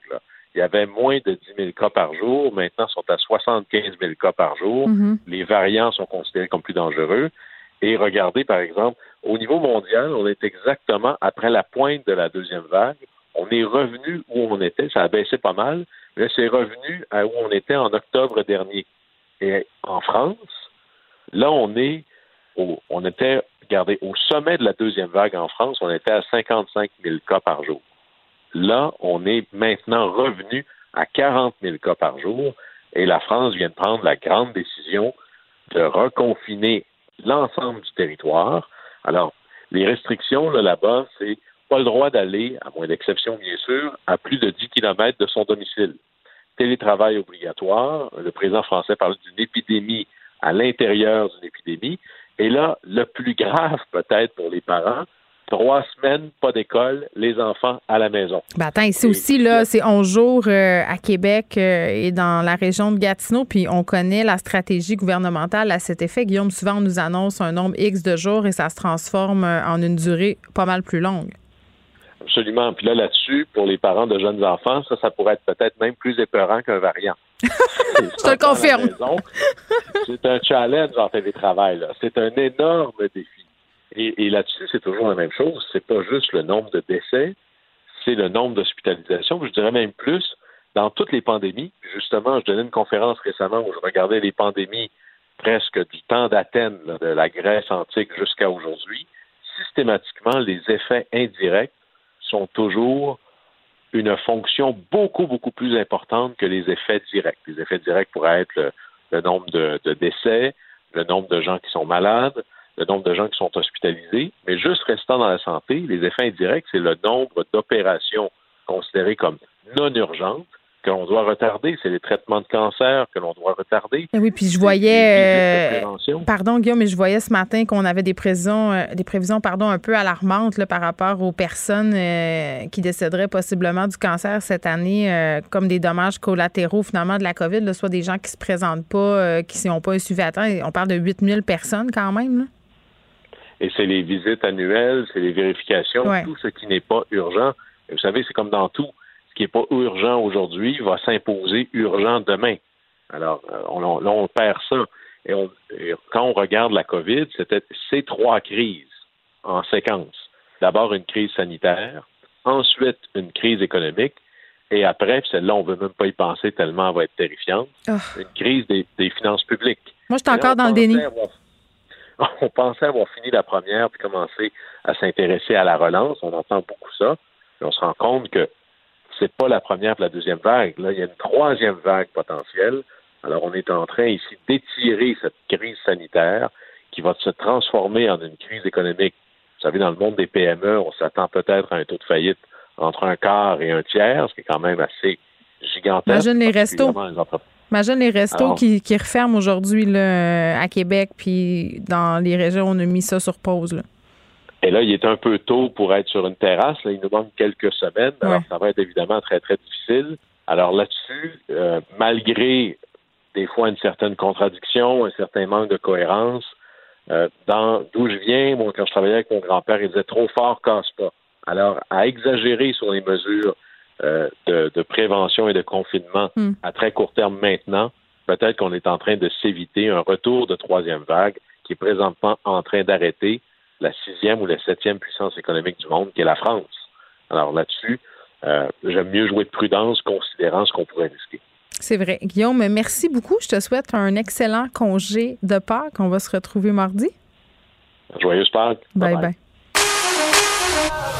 Pour elle, une question sans réponse n'est pas une réponse. Geneviève Peterson. Cube Radio. On est avec Elsie Lefebvre, qui est chroniqueuse au Journal de Montréal et au Journal de Québec. Elsie, salut.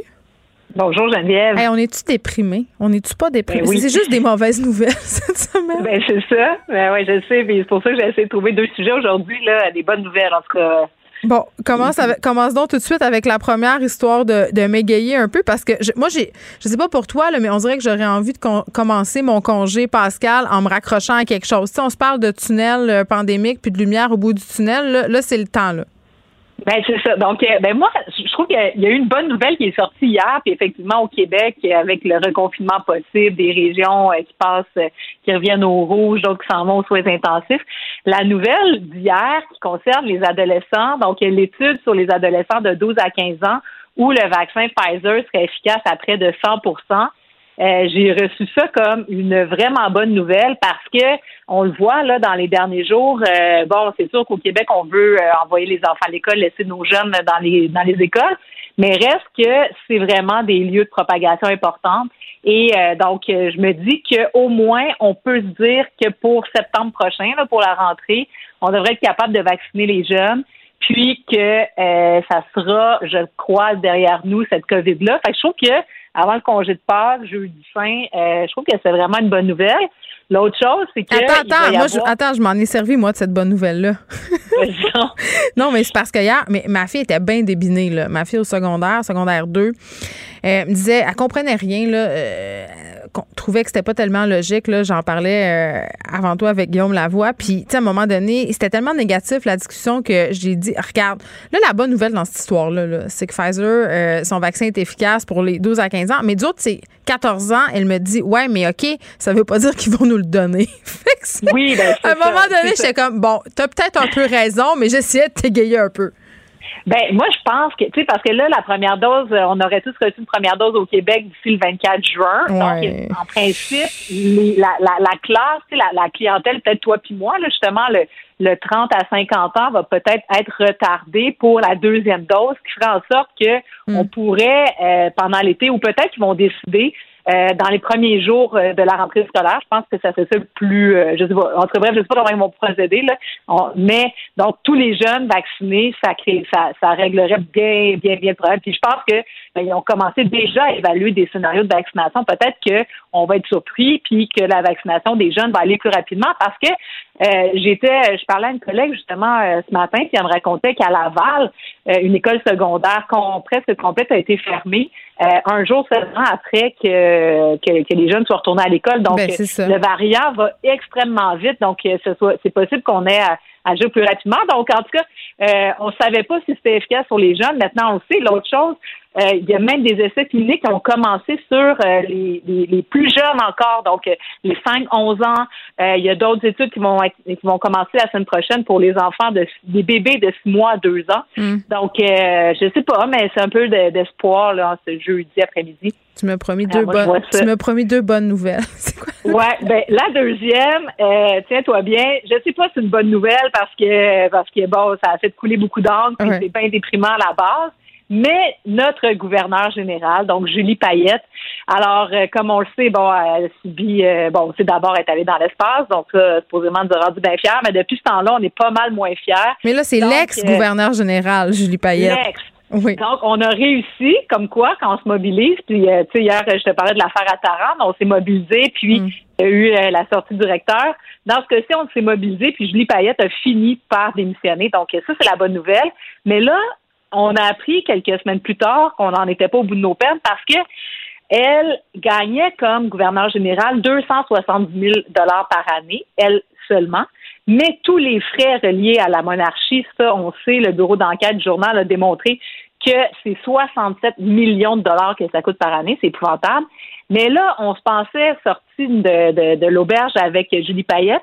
Mais là, on a su qu'elle gagne, elle va gagner 150 000 dollars par année en pension. Euh, puis donc, quand on fait des projections, on se rend compte que c'est près de 4 millions de dollars qu'elle va coûter à l'État canadien euh, jusqu'à jusqu'à la fin de ses jours. Parce qu'en plus, c'est même pas juste, euh, tiens-toi bien, c'est même pas juste sa pension qu'elle reçoit. Elle reçoit aussi 206 000 dollars pour ses frais de représentation. Donc ouais. c'est oh, il y a plusieurs c'est déjà inutile quand. C'est ça. je trouve ça épouvantable. Ben non, mais moi aussi, complètement, je trouve ça épouvantable. Puis on, peut remettre en question le poste de gouverneur général, la représentante de la reine ici dedans. Là, je veux dire, à un moment donné, euh, je pense qu'il faudra s'affranchir de ça. Mais bon. Il y a eu toute La bonne nouvelle, il y a une bonne nouvelle, c'est là que j'en suis, c'est que, bon, là, il y, a, il y, a, un sénateur conservateur donc euh, euh, qui a bon Claude Carignan, excuse-moi, donc, donc il a déposé un projet de loi à la Chambre des communes cette semaine où là, il souhaite abolir finalement la pension de Julie Payette pour que euh, le contribuable québécois, canadien n'ait pas à défrayer cette pension-là qui est finalement non méritoire, on va se le dire. Donc, la dame doit démissionner parce que mm. pour faute grave de comportement.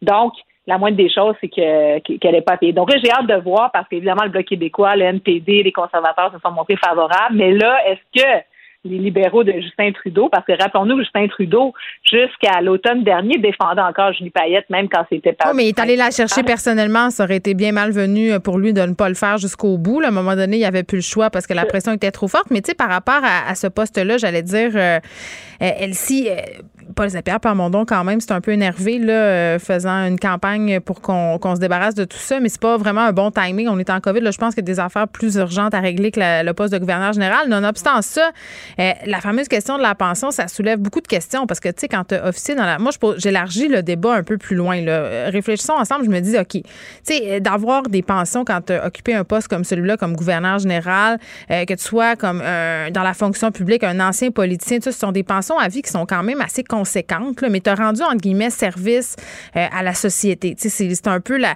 euh, un peu la façon que la société te remercier de ces années-là. Bon, euh, est-ce que les montants sont bien achetés? Est-ce que parfois c'est un peu exagéré? Je pense que poser la question, c'est y répondre. Mais, tu sais, ce projet de, loi-là du, sénateur conservateur pourrait s'étendre non seulement à la gouvernance générale, mais à toutes sortes d'autres métiers où, si, par exemple, il est prouvé que tu que tu n'as pas exercé tes fonctions dignement. Parce que c'est le cas dans, mm-hmm. dans, dans, celui de Mme Payette. Je veux dire, c'est bien connu qu'elle a été toxique, euh, qu'elle a eu des comportements de violence psychologique. Finalement, elle, a été indigne de sa fonction. Elle a brisé en quelque sorte le lien de confiance qu'on avait avec elle. Euh, tu, vois où je veux en venir? à ce ben moment-là, euh, que tu sois un ancien juge, j'ai eu la discussion avec Nicole Gibault l'autre fois concernant un juge à la retraite, là, où je sais pas quoi, qui s'est fait accuser de, de trafic de cocaïne. sais, à un moment donné, jusqu'à quel point quand tu es accusé dans ce cas-là, euh, puis que tu te retrouves en cours et que tu, bon, dans le cas de Julie Payette, ne remplis pas ta fonction de façon adéquate, tu as le droit à cet argent-là des contribuables. Ça devrait être des exceptions. On pourrait leur couper les vives. Ça ben oui, c'est ça. Ben, exactement, d'autant plus que Julie Payette a été obligée de démissionner avant. Euh, elle a fait quoi? Après deux ans seulement là, de son mandat. Donc, elle a fait tout redécorer. Là, attends, elle a fait tout redécorer ses ah. affaires. Elle a fait changer des portes parce qu'elle voulait pas voir personne. Tu sais, moi, je, en tout cas, je, je veux pas, euh, ben, je veux pas ben, redire ce que tout le monde a déjà dit, là, mais le, jugement de Justin Trudeau, c'est quand une personne qui aime pas le monde de même, mais elle n'a pas gouverneur général. Puis il y avait des rumeurs sur elle, puis tout le monde le savait. je veux dire, à un moment donné.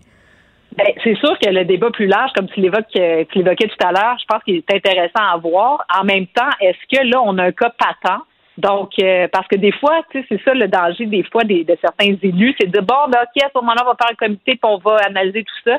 Là, dans ce cas-ci, on a un cas très précis, hmm. lieutenant, euh, gouverneur général, puis tu sais, on a eu effectivement les problèmes de la lieutenant au Québec, et Madame Lestibon, on s'appellera. Mais ben oui. Donc, euh, non, non, mais je veux dire, ça finit plus. Donc, dans ce cas-ci, très précis. Donc là, 150 000 par an qu'elle aurait. En plus de ça, il y a des frais de sécurité associés à sa personne.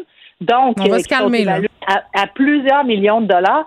Puis, les frais de représentation. Non, mais même quand elle était en fonction, on peut se questionner sur les frais de représentation, à savoir est-ce qu'on a réellement besoin de quelqu'un qui nous représente, euh, tu sais, je veux dire, dans cette fonction-là? Moi, par ailleurs, pour le remplacement de cette personne-là, il me semble que là, on a vécu plusieurs cas, là, tu sais, on a Michael Jean juste avant elle. Donc, euh, peut-être qu'il serait temps de nommer un haut fonctionnaire, quelqu'un le sans fling-flang, ni budget de représentation, quelqu'un qui va être là seulement pour signer les papiers, signer les lois, parce que c'est de ça qu'on a besoin. C'est de ça qu'on n'a pas le temps à l'heure actuelle de, de débattre, là, donc qui va être le chef de l'État.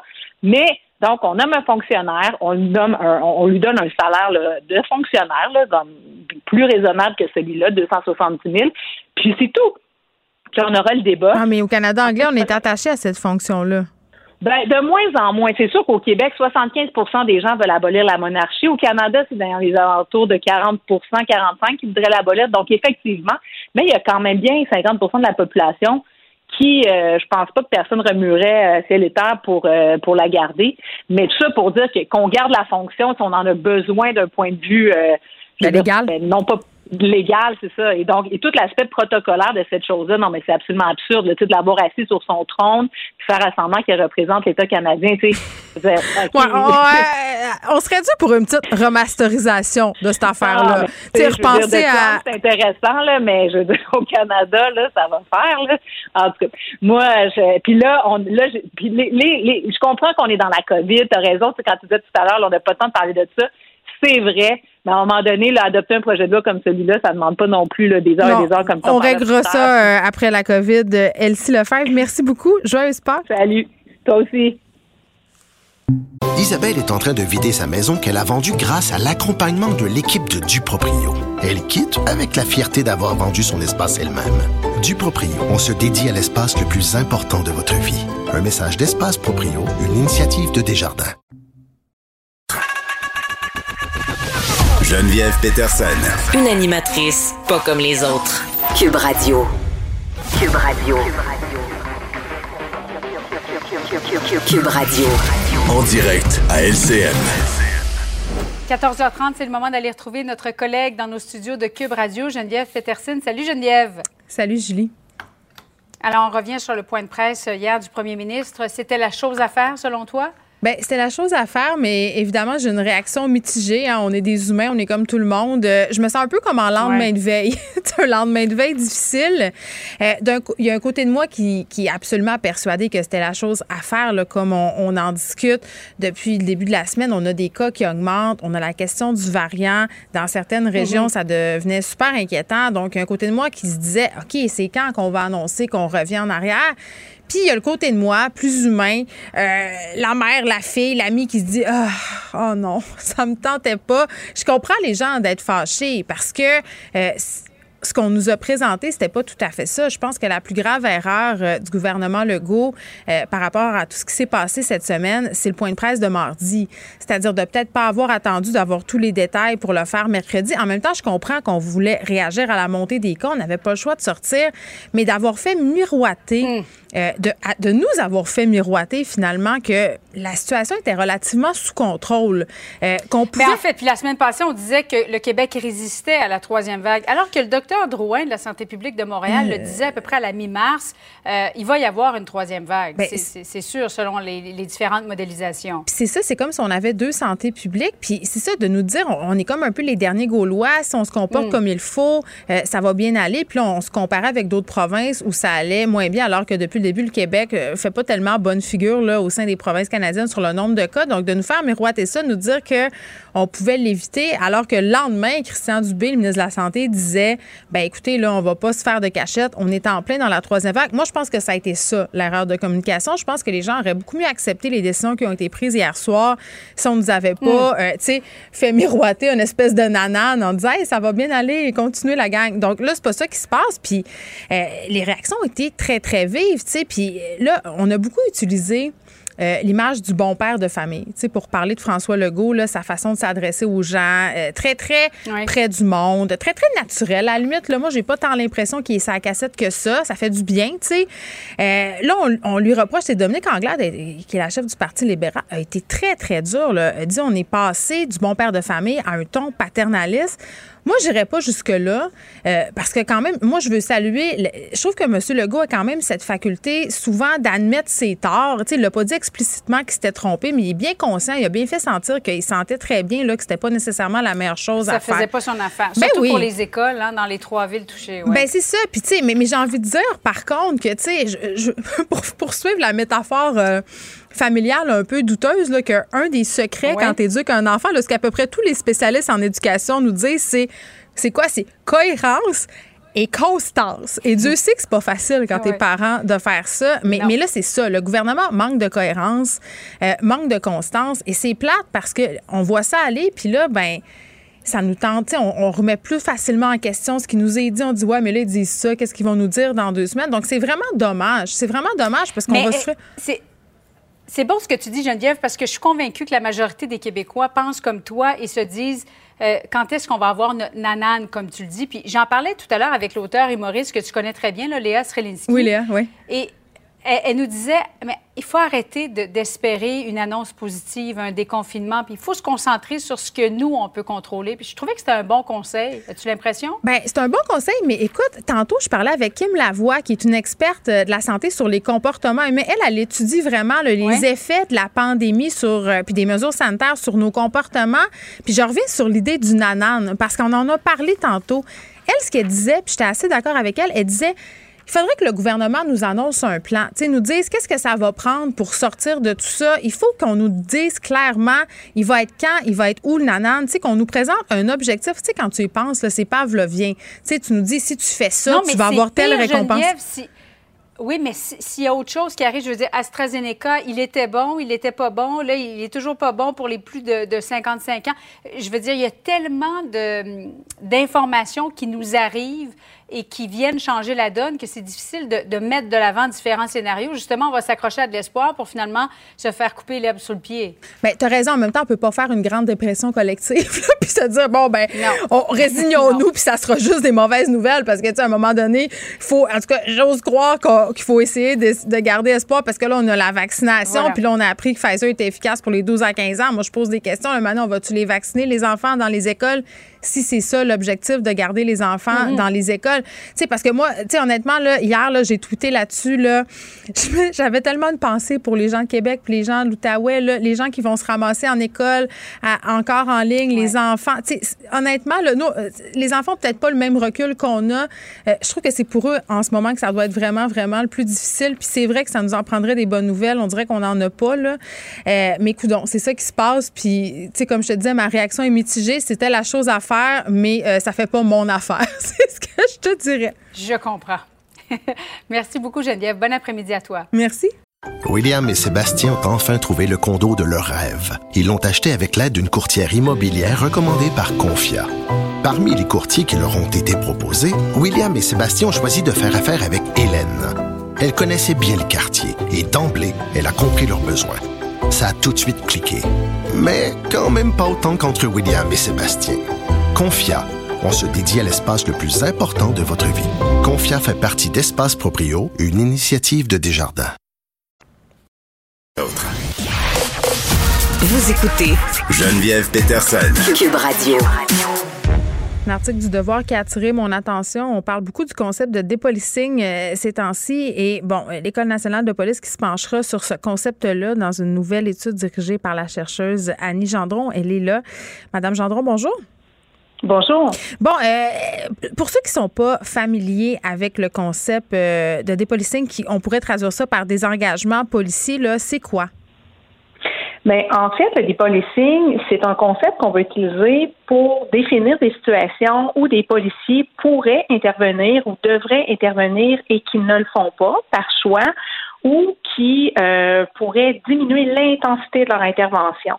C'est-à-dire que plutôt que de donner un constat, par exemple, ils vont faire le choix d'y aller avec un avertissement. Évidemment, euh, tout ça fait partie de la discrétion policière, mm-hmm. mais euh, quand on parle de dépolicing ou de désengagement policier, c'est vraiment un retrait ou une diminution du nombre d'interventions. À vue de nez, ça a l'air d'un phénomène qui est plus américain. Est-ce que c'est rendu chez nous?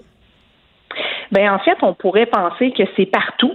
c'est vraiment un phénomène qu'on verrait euh, de façon internationale, mais effectivement, vous avez raison de dire que le concept a vraiment émergé plus euh, aux États-Unis.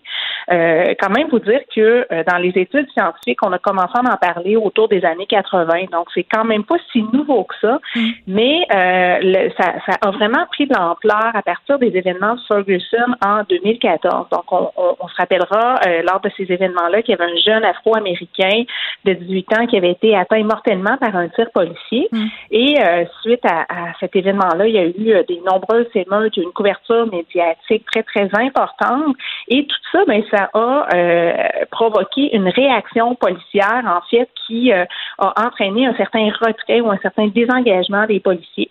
Ça serait dû à quoi, ce désengagement-là? Ben, en fait, c'est ça, c'est qu'il y a plusieurs causes, évidemment, mais si on se rapporte là, à, spécifiquement cet événement-là, l'effet Ferguson, qu'on pourrait nommer euh, dans certaines études, ils le nomment même de cette façon-là. En fait, c'est que les policiers, euh, ce qu'ils ont fait, c'est qu'ils ont commencé à moins intervenir dans les quartiers plus racisés. Donc, euh, pourquoi? Parce qu'ils voulaient éviter la confrontation et ils voulaient aussi éviter d'être perçus comme étant racistes. Donc, il y a eu comme une perception d'un lien qui s'est créé entre l'intervention policière auprès de ces populations-là et ça a fait en sorte qu'on a tranquillement diminué l'intensité des interventions. Donc, ça, c'est ce qu'on observe dans les études américaines. Euh, il y a d'autres hypothèses, évidemment, celle du cadrage médiatique négatif de la police. Donc, euh, évidemment, ça peut porter les policiers à euh, moins intervenir ou du moins, ça peut envoyer aussi le message que la contestation citoyenne, mais ben, dans le fond, euh, elle est, elle est légitimée. Et les policiers vont se sentir, à l'inverse, moins légitimés d'intervenir. Donc, c'est comme s'il y avait une certaine perte de confiance en leur rôle policier. Donc, ça peut aussi faire partie des causes. C'est cette idée de marcher sur des œufs socialement. C'est vraiment très intéressant. Annie Gendron, qui est chercheuse à l'École nationale de police, les conclusions de cette étude-là devraient nous arriver d'ici à l'automne. On vous réinvitera pour en parler. J'ai bien envie qu'on discute avec un, policier qui a été sur le terrain euh, de nombreuses années de cet effet que pourrait avoir le désengagement policier euh, parce que Mme Gendron nous le dit, c'est partout, c'est rendu chez nous aussi. On est avec Stéphane Wall, ancien policier du SPV. Monsieur Wall, bonjour. Bonjour à vous. Vous avez été policier combien d'années? J'ai été policier au SPVM pendant 29 ans. Bien, c'est ça qui est intéressant parce que j'aimerais ça que vous m'expliquiez comment cette tendance-là, le, dépolicing, euh, s'est manifesté au cours des années? J'imagine que la situation a beaucoup évolué par rapport au moment où vous avez commencé à être policier jusqu'à aujourd'hui. Comment ça a évolué? En fait, le, phénomène a toujours euh, eu place au niveau de la réflexion. Euh, je vous dirais que depuis l'événement de George Floyd, ça fait environ neuf mois, neuf, dix mois, mm-hmm. il y a eu vraiment comme une accélération. Les mauvaises nouvelles, la, manière que les, les, les, sujets sociaux ont été traités dans les médias, la manière que les nouvelles sont traitées, le mouvement des formes de police, des fois le manque de support de la direction ou politique vis-à-vis de l'ensemble des policiers qui font un excellent travail ça fait en sorte que plusieurs policiers, présentement, euh, moi, c'est ce qui m'inquiète personnellement. Euh, J'avais entendu autant de commentaires aussi négatifs sur le travail policier.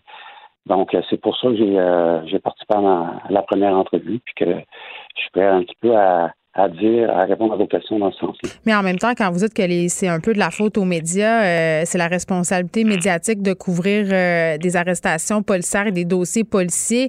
Euh, dans le cas de George Floyd, par exemple, aux États-Unis, c'est pas les médias, c'est les médias sociaux, mais bien évidemment, les médias se sont emparés de cette histoire-là et avec raison. Est-ce que vous êtes en train de dire que les médias font une mauvaise job quand ils couvrent la police?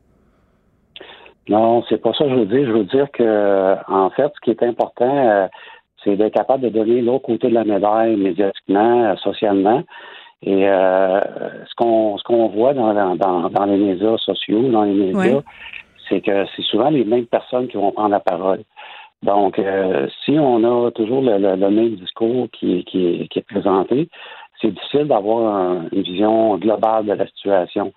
Moi, je pense que toutes les, les problématiques sociales, que ce soit la, la santé mentale, euh, mm. les violences conjugales, euh, euh, tout ce qu'on voit au niveau de, de, la police.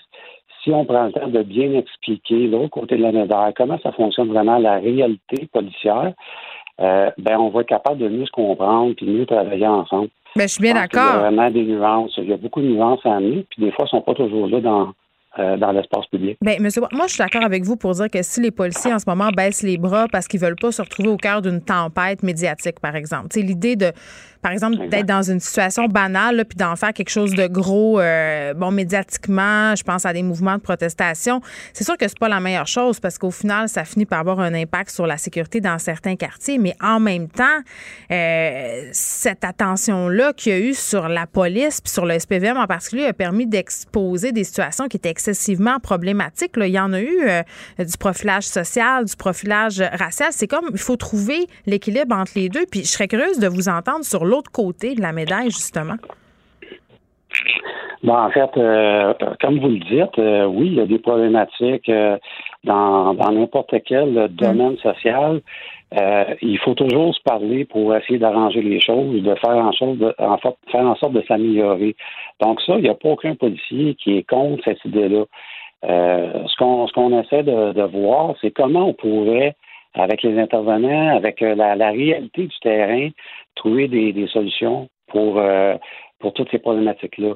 Il y a une façon de le faire, puis c'est par l'ouverture, c'est par la, la, discussion, par l'éducation, par la pédagogie, hmm. euh, par euh, expliquer le travail.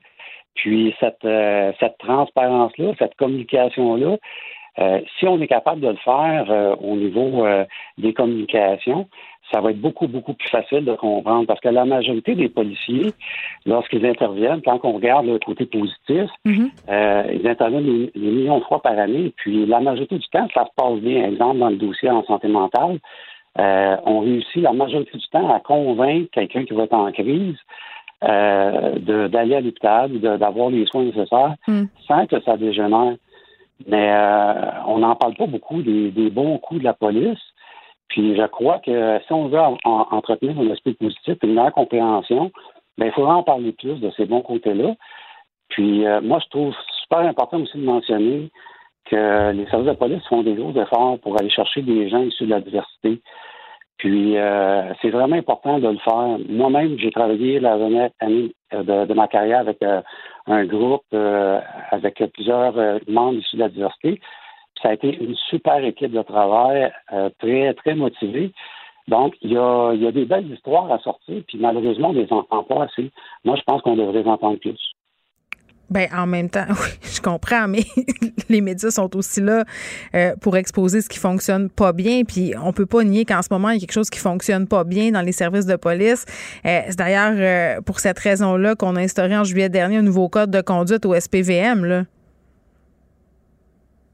Oui, effectivement. Euh, il, y y, avait un, comme, comme on sait, c'est euh, un sujet qui, euh, qui, qui, qui, est à l'actualité depuis plusieurs années, les interpellations. Donc oui, il y a eu un, cas de conduite ou un, une nouvelle politique qui a été qui a été ajustée sur ce sujet-là. maintenant, il faut laisser le temps aux, à ces, à ces politiques-là de se mettre en place, de regarder les causes en arrière de ça ce qu'il ne faut pas oublier, c'est que le, policier ne, répond, n'est pas là juste en répression du crime. Lorsqu'il va faire des interpellations, il est là en prévention du crime, il est là en, prise de renseignement. Puis souvent, les policiers vont intervenir. Je vous donne, je donne un exemple euh, précis d'une problématique sociale, euh, le proxénétisme. Euh, c'est normal que les policiers veulent faire des enquêtes pour tenter de retrouver des, euh, des qui, euh, qui sont sous la sous le joug de, de. Donc, ils font leur travail, ils essaient de, de, de vérifier. Des fois, oui, euh, ça va arriver qu'ils se sont trompés, mais ça, ils n'ont pas la vérité infuse.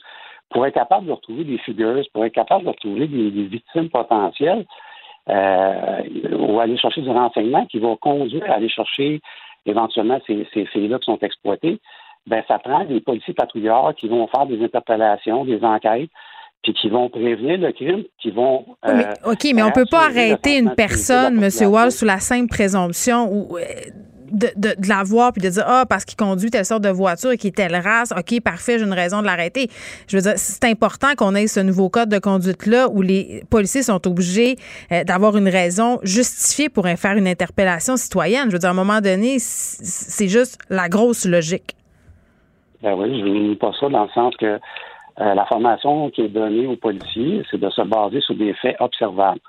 Donc, euh, si on est capable de justifier, d'avoir des motifs, d'avoir des faits devant nous euh, qui font en sorte qu'on est motivé puis qu'on veut aller euh, infirmer ou confirmer nos, nos, observations, ben on va être justifié d'aller interpeller ce qu'il faut faire attention. Euh, on a la justification élastique, M. Wall. Je m'excuse, je me rappelle d'un cas, euh, il n'y a pas si longtemps, où on a interpellé un homme avec sa fille dans sa voiture qui s'en allait chercher un T4, un noir dans une voiture de luxe. On l'a menotté.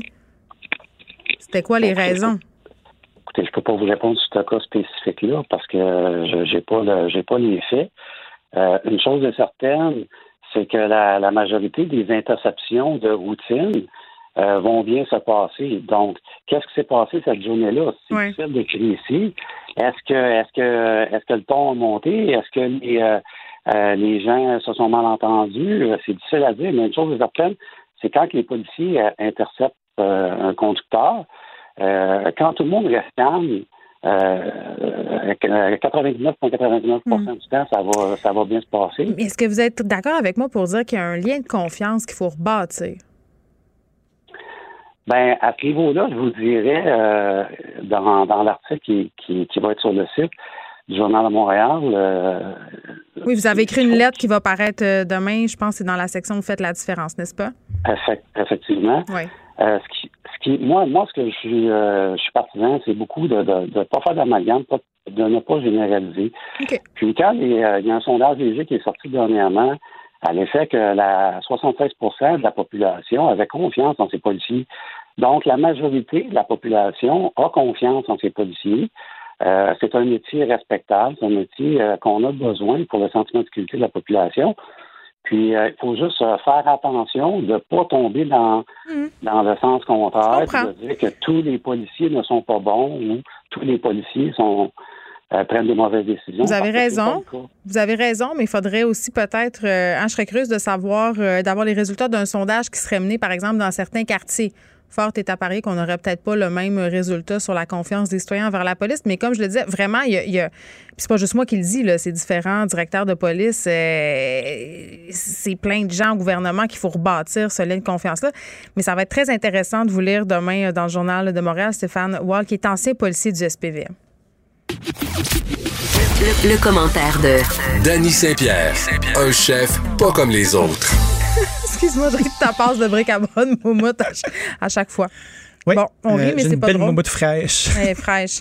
Euh, bon, ce qu'on anticipait arriva. Tout à fait. Je parle comme un livre d'histoire pour les enfants.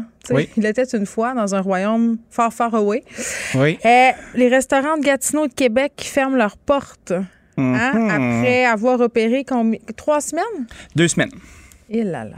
Deux semaines. Puis euh, j'ai intercepté un, tweet euh, qui a vraiment mordu hier. J'aime euh, ça. Oui, ça, ça m'a comme passé d'en face. Puis il y a un chef, c'est écrit euh, chef écœuré dans, en hostie de la pandémie ou quelque chose comme ça. Euh, ça c'est le nom du compte Twitter? Oui, genre. Très bon. il, change, son, euh, change son compte. Maintenant, le nom s'appelle Un chef en mode take-out, prise 3. Il s'appelle Alexandre Sinot. c'est le chef du restaurant L'eau de l'île à l'île d'Orléans. Ouais. puis on a eu un bon échange qui résumait, somme toute, assez bien l'état d'esprit de la patente. Tu sais, on est découragé nos équipes sont découragées. On est réouvert juste pour deux semaines. C'est pas quelqu'un qui est actionnaire dans l'entreprise. Là. Mes boss ont mis leurs mains dans leurs poches. Puis ils se sont donnés pour nous donner un bon environnement de travail. Puis là, on nous ferme d'en face. Fait qu'il y a à peu près 1000 likes. Tu sais, 1000 euh, petits cœurs, là, 1000 j'aime. Ça a vraiment mordu. Puis euh, je trouvais que ça traduisait bien la patente. Il y avait comme plus rien à rajouter par la suite. Ben, puis ce qui est fâchant aussi, c'est que c'est pas comme si les restaurateurs n'avait pas dit depuis des semaines mm-hmm. euh, de ne pas faire ouvrir les restaurants pour ensuite les refermer. Ces mises en garde-là ont été faites. Euh, les inquiétudes ont été communiquées au gouvernement. Mm-hmm. On a parlé dans plusieurs médias, pas juste ici, là, partout, les restaurateurs ont pris la parole pour dire que ça serait terrible. Euh, Guillaume Lavoie, tantôt, qui collabore ici, expliqué à quel point il y aurait des PME, des PME qui fermeraient. Ben oui. les restaurants ne vont pas échapper à tout ça. Bon, clairement, là, tout de suite en partant, quand le goût euh, commençait à s'exprimer sur les fermetures, il était en mode damage control. non, mais il a dit on aura des compensations financières. Ben oui. Euh, moi, je suis pas restée pour la période de questions. Il fallait que je fasse des boulettes pour les enfants. C'était pas de boulettes hier. Euh, puis j'étais rendue tannée. Ah. J'ai enlevé mes AirPods dans mes oreilles, puis ah, j'ai fait autre chose. Mais, mais, mais c'est ça, tu sais, on, nous annonce de l'aide, mais on, se posait la question hier, Dani, parce que tu disais il va falloir, s'ils annoncent ça, qui direct en partant, ils disent qu'il y aura des sous, de l'argent pour les restaurateurs. Mais on ne sait pas encore sous quelle modalité. Là. Ben, là, on peut dire qu'il y aura des sous. Ben, et peut-être qu'on va l'oublier. Euh, peut-être que les gens vont péter avant qu'ils puissent collecter leurs sous. C'est assez terrible, hein? Tu sais, t'es sur tes, tes dernières scènes, puis là, il faut que tu réouvres ton resto. Fait que là, il faut que tu rachètes du vin. faut que tu rachètes de la boisson. faut que tu rachètes de la nourriture. faut que tu engages du staff. faut que tu investisses à les former. Puis après ça, une fois que tu as mis ta, main dans ta poche pour tout ça, ce qui est des milliers, des milliers, des milliers de dollars que tu probablement pas ou que tu es déjà sur. Euh, tu es sur huit marges de crédit, puis tu payes ta carte de crédit avec ta marge de crédit. Là, ouais. Puis là, es comme, euh, là, tu vas gambler, puis tu te dis, OK, on donne un autre go. Mais tu fais, OK, il y a l'argent, mais il y a l'espèce d'énergie du désespoir aussi. Puis c'est une coupe de fois que tu runs avec le fond de la tank, là, à un moment donné, tu t'étouffes. Puis t'es écœuré, puis tu crois plus. Tu lâches le morceau puis tu fais comme fuck off, arrangez-vous, moi je fais faillite, je décalisse. Puis je sens qu'on va vivre de plus en plus ça, de l'écœur en titre. C'est déjà pas le fun, tu sais, on vous le claironne dans les oreilles à longueur de journée. Tu sais, déjà sans pandémie, runner un resto, c'est dur, puis tout le monde aime ça aller au resto. Et là, là cette shot-là, je pense qu'elle va être difficile. Elle m'inquiète. Elle m'inquiète profondément. Euh, le cynisme est en place. Là. Ben, on déjà là. Ben, il est déjà là, le, cynisme. Puis, tu sais, aux gens qui disent, mais c'est pas grave, ils prendront leur congélateur puis ils feront du take-out. Ah, les gens, les gens ne réalisent pas à quel non, point c'est tough. comment ça se peut pas faire ça. Tu peux pas prendre ce que tu avais prévu pour un service en salle. Mm-hmm pour faire pour transformer ça en tes cartes. Explique-nous là pourquoi ça se peut pas. C'est pas une boutique de linge cette affaire-là. Tu deals avec des matières qui sont périssables. Fait que dès qu'il y a une denrée qui rentre dans ton restaurant, c'est comme si tu virais le sablier de bord. Puis là, le temps s'écoule et probablement que, tu sais, il faut que tu te dépêches pour la vendre au plus vite, cette affaire-là, pendant qu'elle est encore fraîche puis encore belle.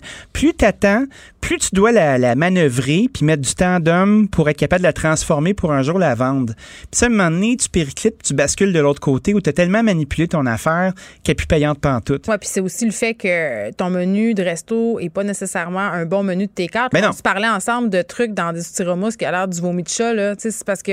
Tout à fait. Il y a des restos, tu sais, mon lapin, c'est un bon exemple, qui font de la cuisine euh, euh, assez fraîche avec plein de toutes sortes d'affaires. Leur take-out, euh, là, maintenant, ils font quelques plats, mais ils ont transformé ça en casse-gain barbecue parce que ça s'exportait mieux en take-out, si on ben veut. C'est ça aussi, là. c'était le fun aussi. Tu sais, mettons, oui, il faut que tu continues, mais il faut que tu aies du plaisir aussi. Tu sais, on a eu une discussion avec, avec Marc-Olivier Frappier sur le fait que c'était pas ça mon rêve, mais là, il faut qu'on se démerde. Fait que tant qu'à faire, on va faire ça parce que ça nous intéresse. Ah oui, Passion T4. Puis j'en profite pour leur faire une pub complètement gratuite. Ils ont, une, boîte de Pâques extraordinaire. Je sais pas s'il en reste. Ça contenait du crabe. probablement pas, mais s'il en reste, prenez une chance. Ah, des fois, euh, des fois, des petits miracles. Ah, euh, Peut-être qu'il m'aimera pas d'avoir dit ça. Moi, je pense qu'il va t'adorer. C'est tough de réouvrir, la le rouvrir. La nourriture euh, qu'on prend pour faire des assiettes en salle à manger, c'est souvent pas la même qui s'en va. il y a du temps qui a été mis là, pour rebâtir ces menus-là. Oui. Hier, on se parlait de réunir des équipes. Puis d'ailleurs, tu m'avais promis de m'expliquer comment ça que c'était important d'avoir une bonne brigade. Là, on a réengagé des brigades et là, tu leur dis, ben excusez, mais Merci, mais non merci. Ouais, retourner, euh, retourner sa PCU là, en attendant, euh, ça va être correct parce que c'est pas le même effectif. Puis une brigade, si on avait commencé à discuter de ça, exemple en cuisine, tu as le chef, si, euh, si tu as une grosse business, le chef, il est pas nécessairement en cuisine. Il va être au pass. Fait que ça veut dire qu'il est à la tablette où est-ce que la nourriture est déposée. Fait le contrôle de la qualité. Oui. Les, les bons sortent de la machine. Exemple, euh, t'es serveuse. Tu commandes une salade César, euh, des ailes de poulet, un nachos, du n'importe quoi, là, un burger, euh, un risotto. Ça se sais, c'est plein de thèmes qui sont différents, puis ça, c'est réparti par station. Fait que là, après ça, ben, le chef va s'assurer que tout soit bien produit à chacune des stations. Puis à chacune des stations, tu as un autre petit chef qui est responsable. Fait que c'est la personne qui est qualifiée pour bien diriger cet endroit-là. Ben, le sous-chef, il aide le chef à s'assurer que tout le monde voit bien. Souvent, il est de l'autre côté du mur, puis il s'assure que toutes les équipes soient bien coordonnées. Puis après ça, tu as la personne aux entrées froides, tu as la personne aux entrées chaudes, tu as la personne aux légumes, tu as la personne aux viandes, puis qui fait les sauces souvent. Fait que c'est divisé entre le premier service, entrée chaude, entrée froide, souvent c'est le même poste. Le deuxième service qui est le plat principal. Puis si tu as une bonne brigade puis tu es chanceux, tu as la, section des desserts. Fait que tu as trois séquences qui se succèdent. C'est trois spécialités qui sont bien différentes puis qui viennent avec un niveau d'expérience qui est différent. a pas est-ce que euh, un, un, roulement, c'est-à-dire que ben oui. OK, c'est ça. Tu peux changer, là. Ben, tu peux pas nécessairement changer parce que tu deviens un spécialiste de chacune des sections. Tu commences au dessert, bien souvent, à plaiter les desserts, à les dresser parce que c'est un peu comme faire du bricolage. Là, tu sais, tu découpes des points, tu fais de l'assemblage, tu vas, tu vas mettre, exemple, une petite crème avec une tuile ou un petit biscuit, puis faire des quenelles. d'affaires dans les assiettes de Oui, mais... Parce que les gens, comment, sont motivés. Je comprends des affaires, là. Ouais, c'est un peu comme du bricolage. Ils veulent fait faire des belles choses. Dans le jour, euh, les gens font la préparation, puis après ça, ben, le soir, boum, on assemble. On peut-tu euh, établir un moratoire sur les coups de pinceau d'affaires dans le fond des assiettes? Ah, plus capable. Si ça se décolle pas, ça n'a pas d'affaires là. C'est ça. Ouais. Mais ça, c'est très 90s, là. Mais il y a comme back. Mais tu sais, c'est drôle parce que je faisais une activité aujourd'hui, je faisais une espèce de zoom euh, de cabane à sucre à la moderne. Puis euh, on, je faisais une espèce de la genèse de la nouvelle cuisine des années 80 en passant par euh, l'avant-garde espagnole où est-ce qu'il y avait comme 22 services puis des additifs alimentaires puis de la bave de crapaud. Puis après ça, euh, il y a eu l'espèce de retour de la bistronomie où tout le monde parlait de l'umami, le goût du délicieux, puis la caramélisation. C'est moi, je viens de cette génération-là. C'est vrai. Puis après ça, tu as eu la génération, euh, la nordicité du lichen et de la fermentation. Ouais. Puis c'est un paquet de tics de design. Puis c'est ultra genré. Là, c'est les bouillons, là. La, grosse affaire, là, c'est même n'importe quoi d'un bouillon. Ouais, ça fait. d'un petit plat. c'est bon, c'est correct. Quand il m'appelle ça une gastrique, ça m'écœure, mais c'est très bon. Ben, la gastrique, c'est euh, une part égale de vinaigre et euh, de sucre. Mais ça m'écœure, pareil. c'est sûr que ça peut ressembler à ce qu'il y a dans le fond de ton estomac pour digérer mieux. C'est ça. Euh, c'est des, des, vieilles bases de sauce française. À mon époque, la gastrique, tu n'étais pas, pas, obligé de la mettre dans une sauce. Fait que c'est un peu comme le précurseur du caramel de balsamique. Ben, Anthony Mousson, il aime ça. Est-ce que c'est un futur regard? Ah, moi, je pense que c'est le retour du cycle. C'est comme quand tu vois des pattes d'éléphant revenir. C'est vrai. Bon, bientôt, peut-être que Jean Roldy va faire son comeback. Dany Saint-Pierre. Salut, à demain. Pour une écoute en tout temps, ce commentaire de Dany Saint-Pierre est maintenant disponible dans la section balado de l'application et du site cube.radio, tout comme sa série balado L'Addition, un magazine sur la consommation et l'entrepreneuriat. Cube Radio.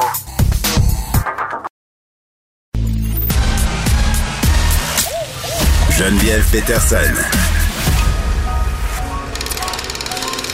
Elle réécrit le scénario de l'actualité tous les jours vous écoutez Geneviève Peterson. Cube Radio.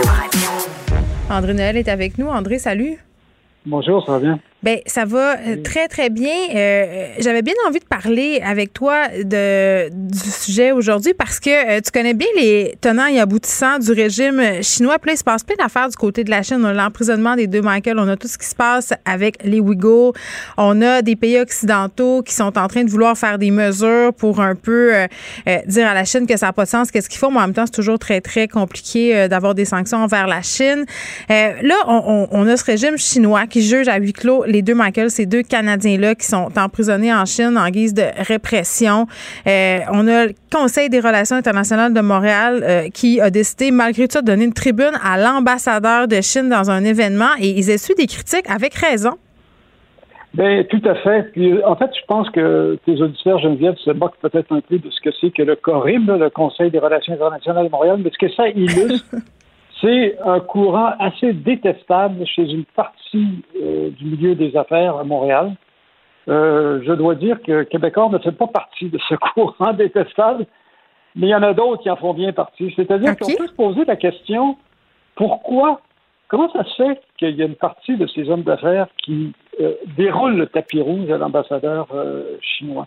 Et je pense, moi, qu'il y a des intérêts derrière ça qui sont très importants, c'est-à-dire qu'il y a plein d'entreprises à Montréal, pas juste à Montréal, au Canada, mais mhm. notamment à Montréal, qui brassent de grosses affaires avec la firme chinoise Huawei et avec la Chine en général et qui craignent que le gouvernement canadien suive l'exemple des États-Unis et d'autres pays qui se mettent à sévir contre la Chine parce qu'ils ont peur que ça nuise à leurs affaires. Fait que finalement, d'une certaine façon, ils participent au lobby, au lobbying chinois euh, pour euh, finalement un peu dissuader le gouvernement de prendre ce genre de mesures-là. C'est intéressant de voir qui fait partie de, ce, de cet organisme. C'est un gros organisme, le Conseil des relations internationales de Montréal. Mm-hmm. Alors, premièrement, la firme chinoise Huawei euh, est un membre émérite du CORIM. C'est pas beaucoup ressorti euh, dans les médias. Et ça, c'est Huawei. On sait que c'est le géant chinois des télécommunications. Et depuis plusieurs mois, Huawei et l'ambassadeur chinois qui va prendre la parole le 13 avril, Kong Pei-Wu, multiplient les pressions que le Canada libère Meng Wanzhou, la fille du fondateur de Huawei qui est directrice financière de la firme, qui a été arrêtée il y a deux ans à l'aéroport de Vancouver à la demande des États-Unis. Mais aussi, parallèlement à ça, Huawei exerce des pressions pour pouvoir participer à l'installation du réseau 5G au Canada. Il faut savoir que le Canada fait partie de l'alliance militaire connue sous le nom de Five Eyes, c'est ben, essentiellement militaire, qui surveille les échanges mondiaux sur les réseaux de, télécommunications. Cette euh, alliance-là regroupe, à part le Canada, les États-Unis, le Royaume-Uni, l'Australie, puis la Nouvelle-Zélande. Le Canada est le seul membre de cette alliance-là qui n'a pas encore décidé de bannir Huawei ou de restreindre ses activités sur son territoire. Euh, et les autres ont décidé de faire ça parce que Pékin pourrait utiliser Huawei pour faire de la surveillance et de l'espionnage. Les craintes par rapport à Huawei ne sont pas sans fondement. Huawei a mis au point un système capable d'envoyer des alertes Ouïghours basé sur un système de reconnaissance faciale. Le but, c'est d'alerter les autorités lorsqu'un membre de cette minorité musulmane est identifié par une caméra de vidéosurveillance dans la région autonome du Xinjiang. On sait que le Canada, le Parlement canadien a adopté une résolution dénonçant le génocide des Ouïghours au, euh, Xinjiang. ah oui, mais Justin Trudeau n'a pas voulu, a pas pris part à, cette affaire-là. Ça, c'est quand même assez renversant. Là. Oui, mais c'est ça. Effectivement, c'est parce qu'il y a une grosse pression au Canada pour euh, finalement garder, entretenir des bonnes relations avec la Chine. Mais quand on sait que Huawei participe euh, finalement à la répression des Ouïghours, c'est assez détestable de savoir qu'ils font partie du, du Corim. Puis ce qui est euh, André, je te trouve gentil. Tu dis que c'est détestable. C'est pas détestable, c'est inacceptable. Ben, c'est complètement inacceptable. Autrement dit, on participe, on ouvre nos bras à cette compagnie-là qui a même déposé un brevet pour une technologie qui permet d'identifier les, euh, personnes d'origine ouïghour. Excuse-moi, on déroule le tapis rouge à une compagnie qui euh, transgresse, entre guillemets, les droits humains, qui développe des technologies pour espionner les gens euh, à travers le monde. C'est ça qu'on est en train de faire. Et, et, on met pas nos culottes et on se tient pas debout parce qu'on a peur que la Chine euh, nous, nous sanctionne économiquement. C'est ça la vérité. Exactement. En fait, ce qu'on retrouve dans le Corim, c'est énormément d'intérêts et évidemment qui sont pas mis de l'avant. Il euh, faut savoir, par exemple, quand on. Puis là, je me suis mis à analyser qui est membre du conseil d'administration. Qui sont les grands partenaires. Alors, un des membres, par exemple, Bernard Collas, qui est membre du conseil d'administration du Corum, dernièrement, il a déploré que les États-Unis aient adapté des sanctions contre Huawei parce qu'il affirme que ce genre de sanctions-là perturbe les affaires des entreprises mmh. canadiennes. Alors, on voit où sont leurs préoccupations. Mmh. Euh, Pierre Kioun, qui est vice-président de Bombardier, qui est membre du conseil d'administration du Corim et aussi du conseil d'affaires Canada-Chine. SNC-Lavalin, c'est un grand partenaire de Corim. SNC-Lavalin, dont on sait qu'il a été bien impliqué dans plein de d'affaires de corruption, y compris avec la Ah, mais ils disent que maintenant, tout est beau.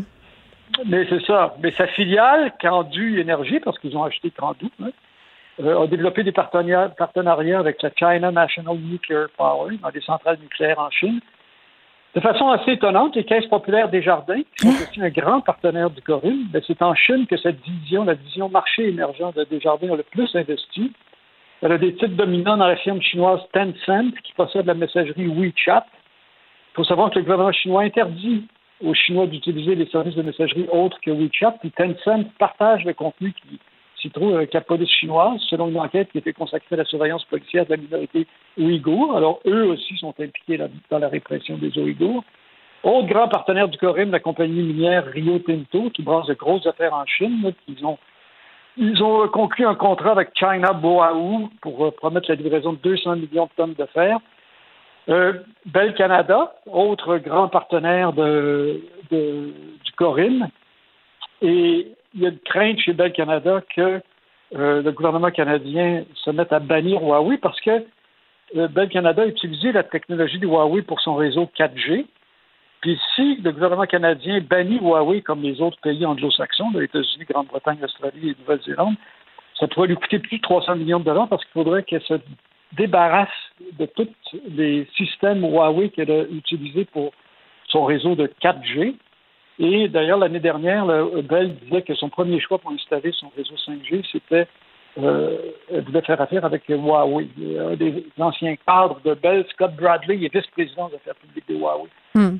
Mais pire encore, c'est des organismes publics, parce que le Corim compte dans ses grands partenaires d'affaires la Caisse de dépôt et placement du Québec. Puis le Journal de Montréal a fait des, super bonnes enquêtes euh, là-dessus. Il y a deux ans, il avait révélé que la Caisse détient des investissements de 277 millions de dollars dans des entreprises chinoises de haute technologie qui sont liées à la répression des Ouïghours, notamment Hikvision, c'est une firme chinoise qui est bannie par les gouvernements américains et qui a un pied à terre euh, à Montréal.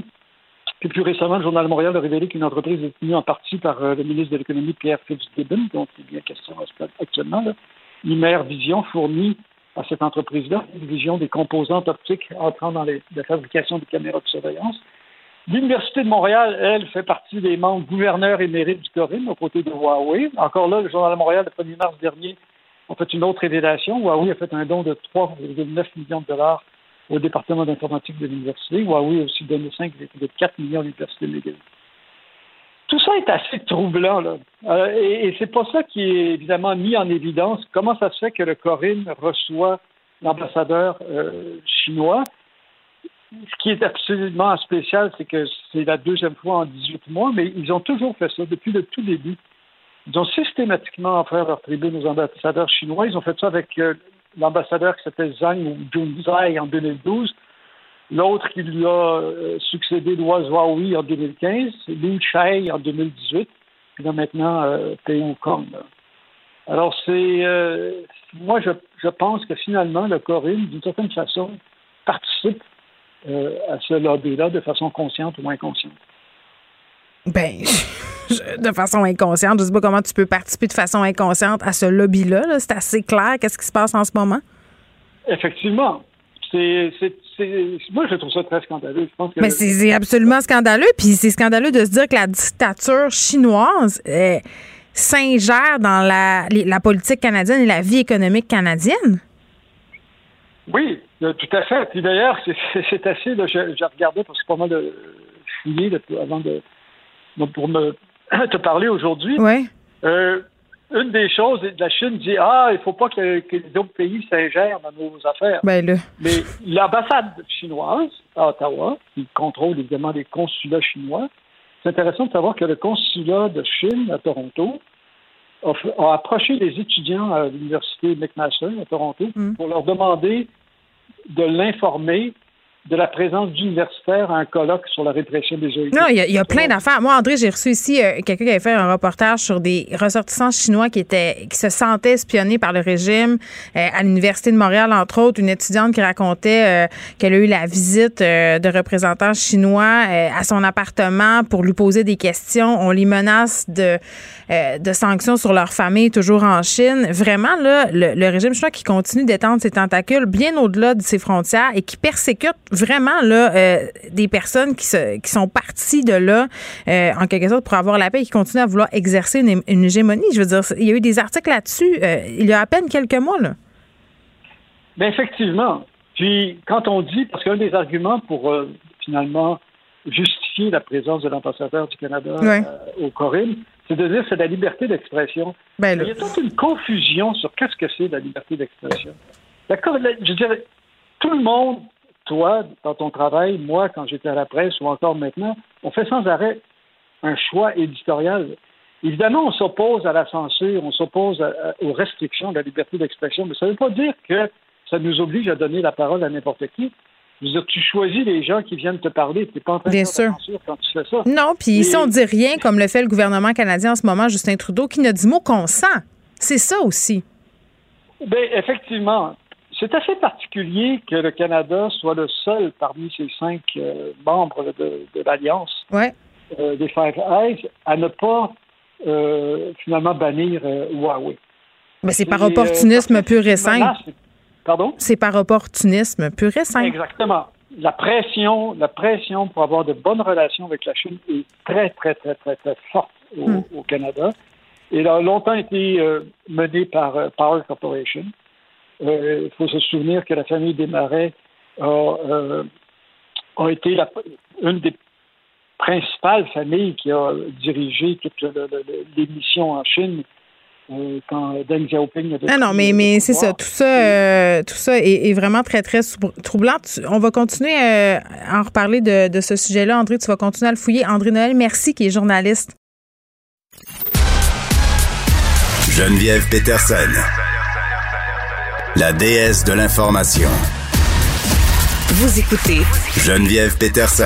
Cube Radio. Vincent Dessoureau est là. Vincent, on se reconfine en Ontario. Ouais, c'était quand même euh, attendu là et euh, ça s'est confirmé. Fermeture donc euh, en gros d'une bonne partie de l'Ontario pour 28 jours alors que les cas, on est rendu à 2557 cas aujourd'hui, 23 morts et ce qui inquiète beaucoup c'est les hospitalisations, on sait qu'ils ont monté en flèche. 41% d'augmentation au cours des deux dernières semaines. C'est ce qui inquiète, surtout que là, les cas. Alors, on s'attend clairement à ce que ça continue d'augmenter. Euh, on disait, euh, ben, vague portée par les euh, variants, évidemment. Alors, on referme les restaurants, les bars, cinéma, salles de spectacle, gym, bon, casino. Là, on est un peu moins surpris. École, service de garde, ça reste ouvert à l'exception du poste secondaire où là, ce sera à distance. Et euh, on va limiter sérieusement le nombre de personnes dans les commerces, encore plus que ce qui était les limitations actuelles. Épicerie, supermarché, euh, dépanneur, pharmacie, 50% de la capacité, pour le reste 25 euh, Et évidemment, pas de rassemblement intérieur, rassemblement extérieur, seulement 5 personnes à distance de 2 mètres. Et euh, lieu de culte, le mariage, funérailles, c'est 15% seulement des personnes présentes. Et tout ça pour 28 jours. Alors, on veut vraiment essayer de casser un peu cette, euh, cette vague-là, mm. mais on est mal parti, là. On en Ontario. On se rappelle qu'on partage une frontière euh, avec l'Ontario. Est-ce ben que c'est le scénario qui nous attend? Surtout qu'on le voit avec l'Outaouais, qui est juste à côté. D'ailleurs, on voit des Ontariens aller se faire vacciner au Québec parce que ça va plus vite. D'ailleurs, l'opération vaccination, on est un peu... on veut l'activer davantage en Ontario parce que hmm. le taux de vaccination est plus bas, entre autres, qu'au Québec. Alors, euh, oui, est-ce qu'on espère juste qu'on n'est pas, nous, deux semaines en retard sur ces chiffres-là et qu'on aura le temps de faire virer la tendance un peu? Merci, Vincent. On te retrouve euh, avec Mario Dumont dans quelques instants. Juste vous dire euh, qu'il y aura une programmation spéciale du 2 avril au 5 avril. On va être, on va vous présenter des balados tout le week-end. des idées mènent le monde. Les idées mènent le monde, pardon. devine qui vient souper les méchants raisins. Donc, nous, on s'en va un peu en vacances, Vincent. Je serai là avec Dieu bénisse l'Amérique. Tu vas être là avec Dieu bénisse l'Amérique. Parfait. Merci beaucoup, Frédéric Mockel, Luc Fortin, Maud Boutet à la recherche, Sébastien Laperrière à la mise en ligne. Profitez du week-end. On se retrouve mardi 13h. Cube Radio.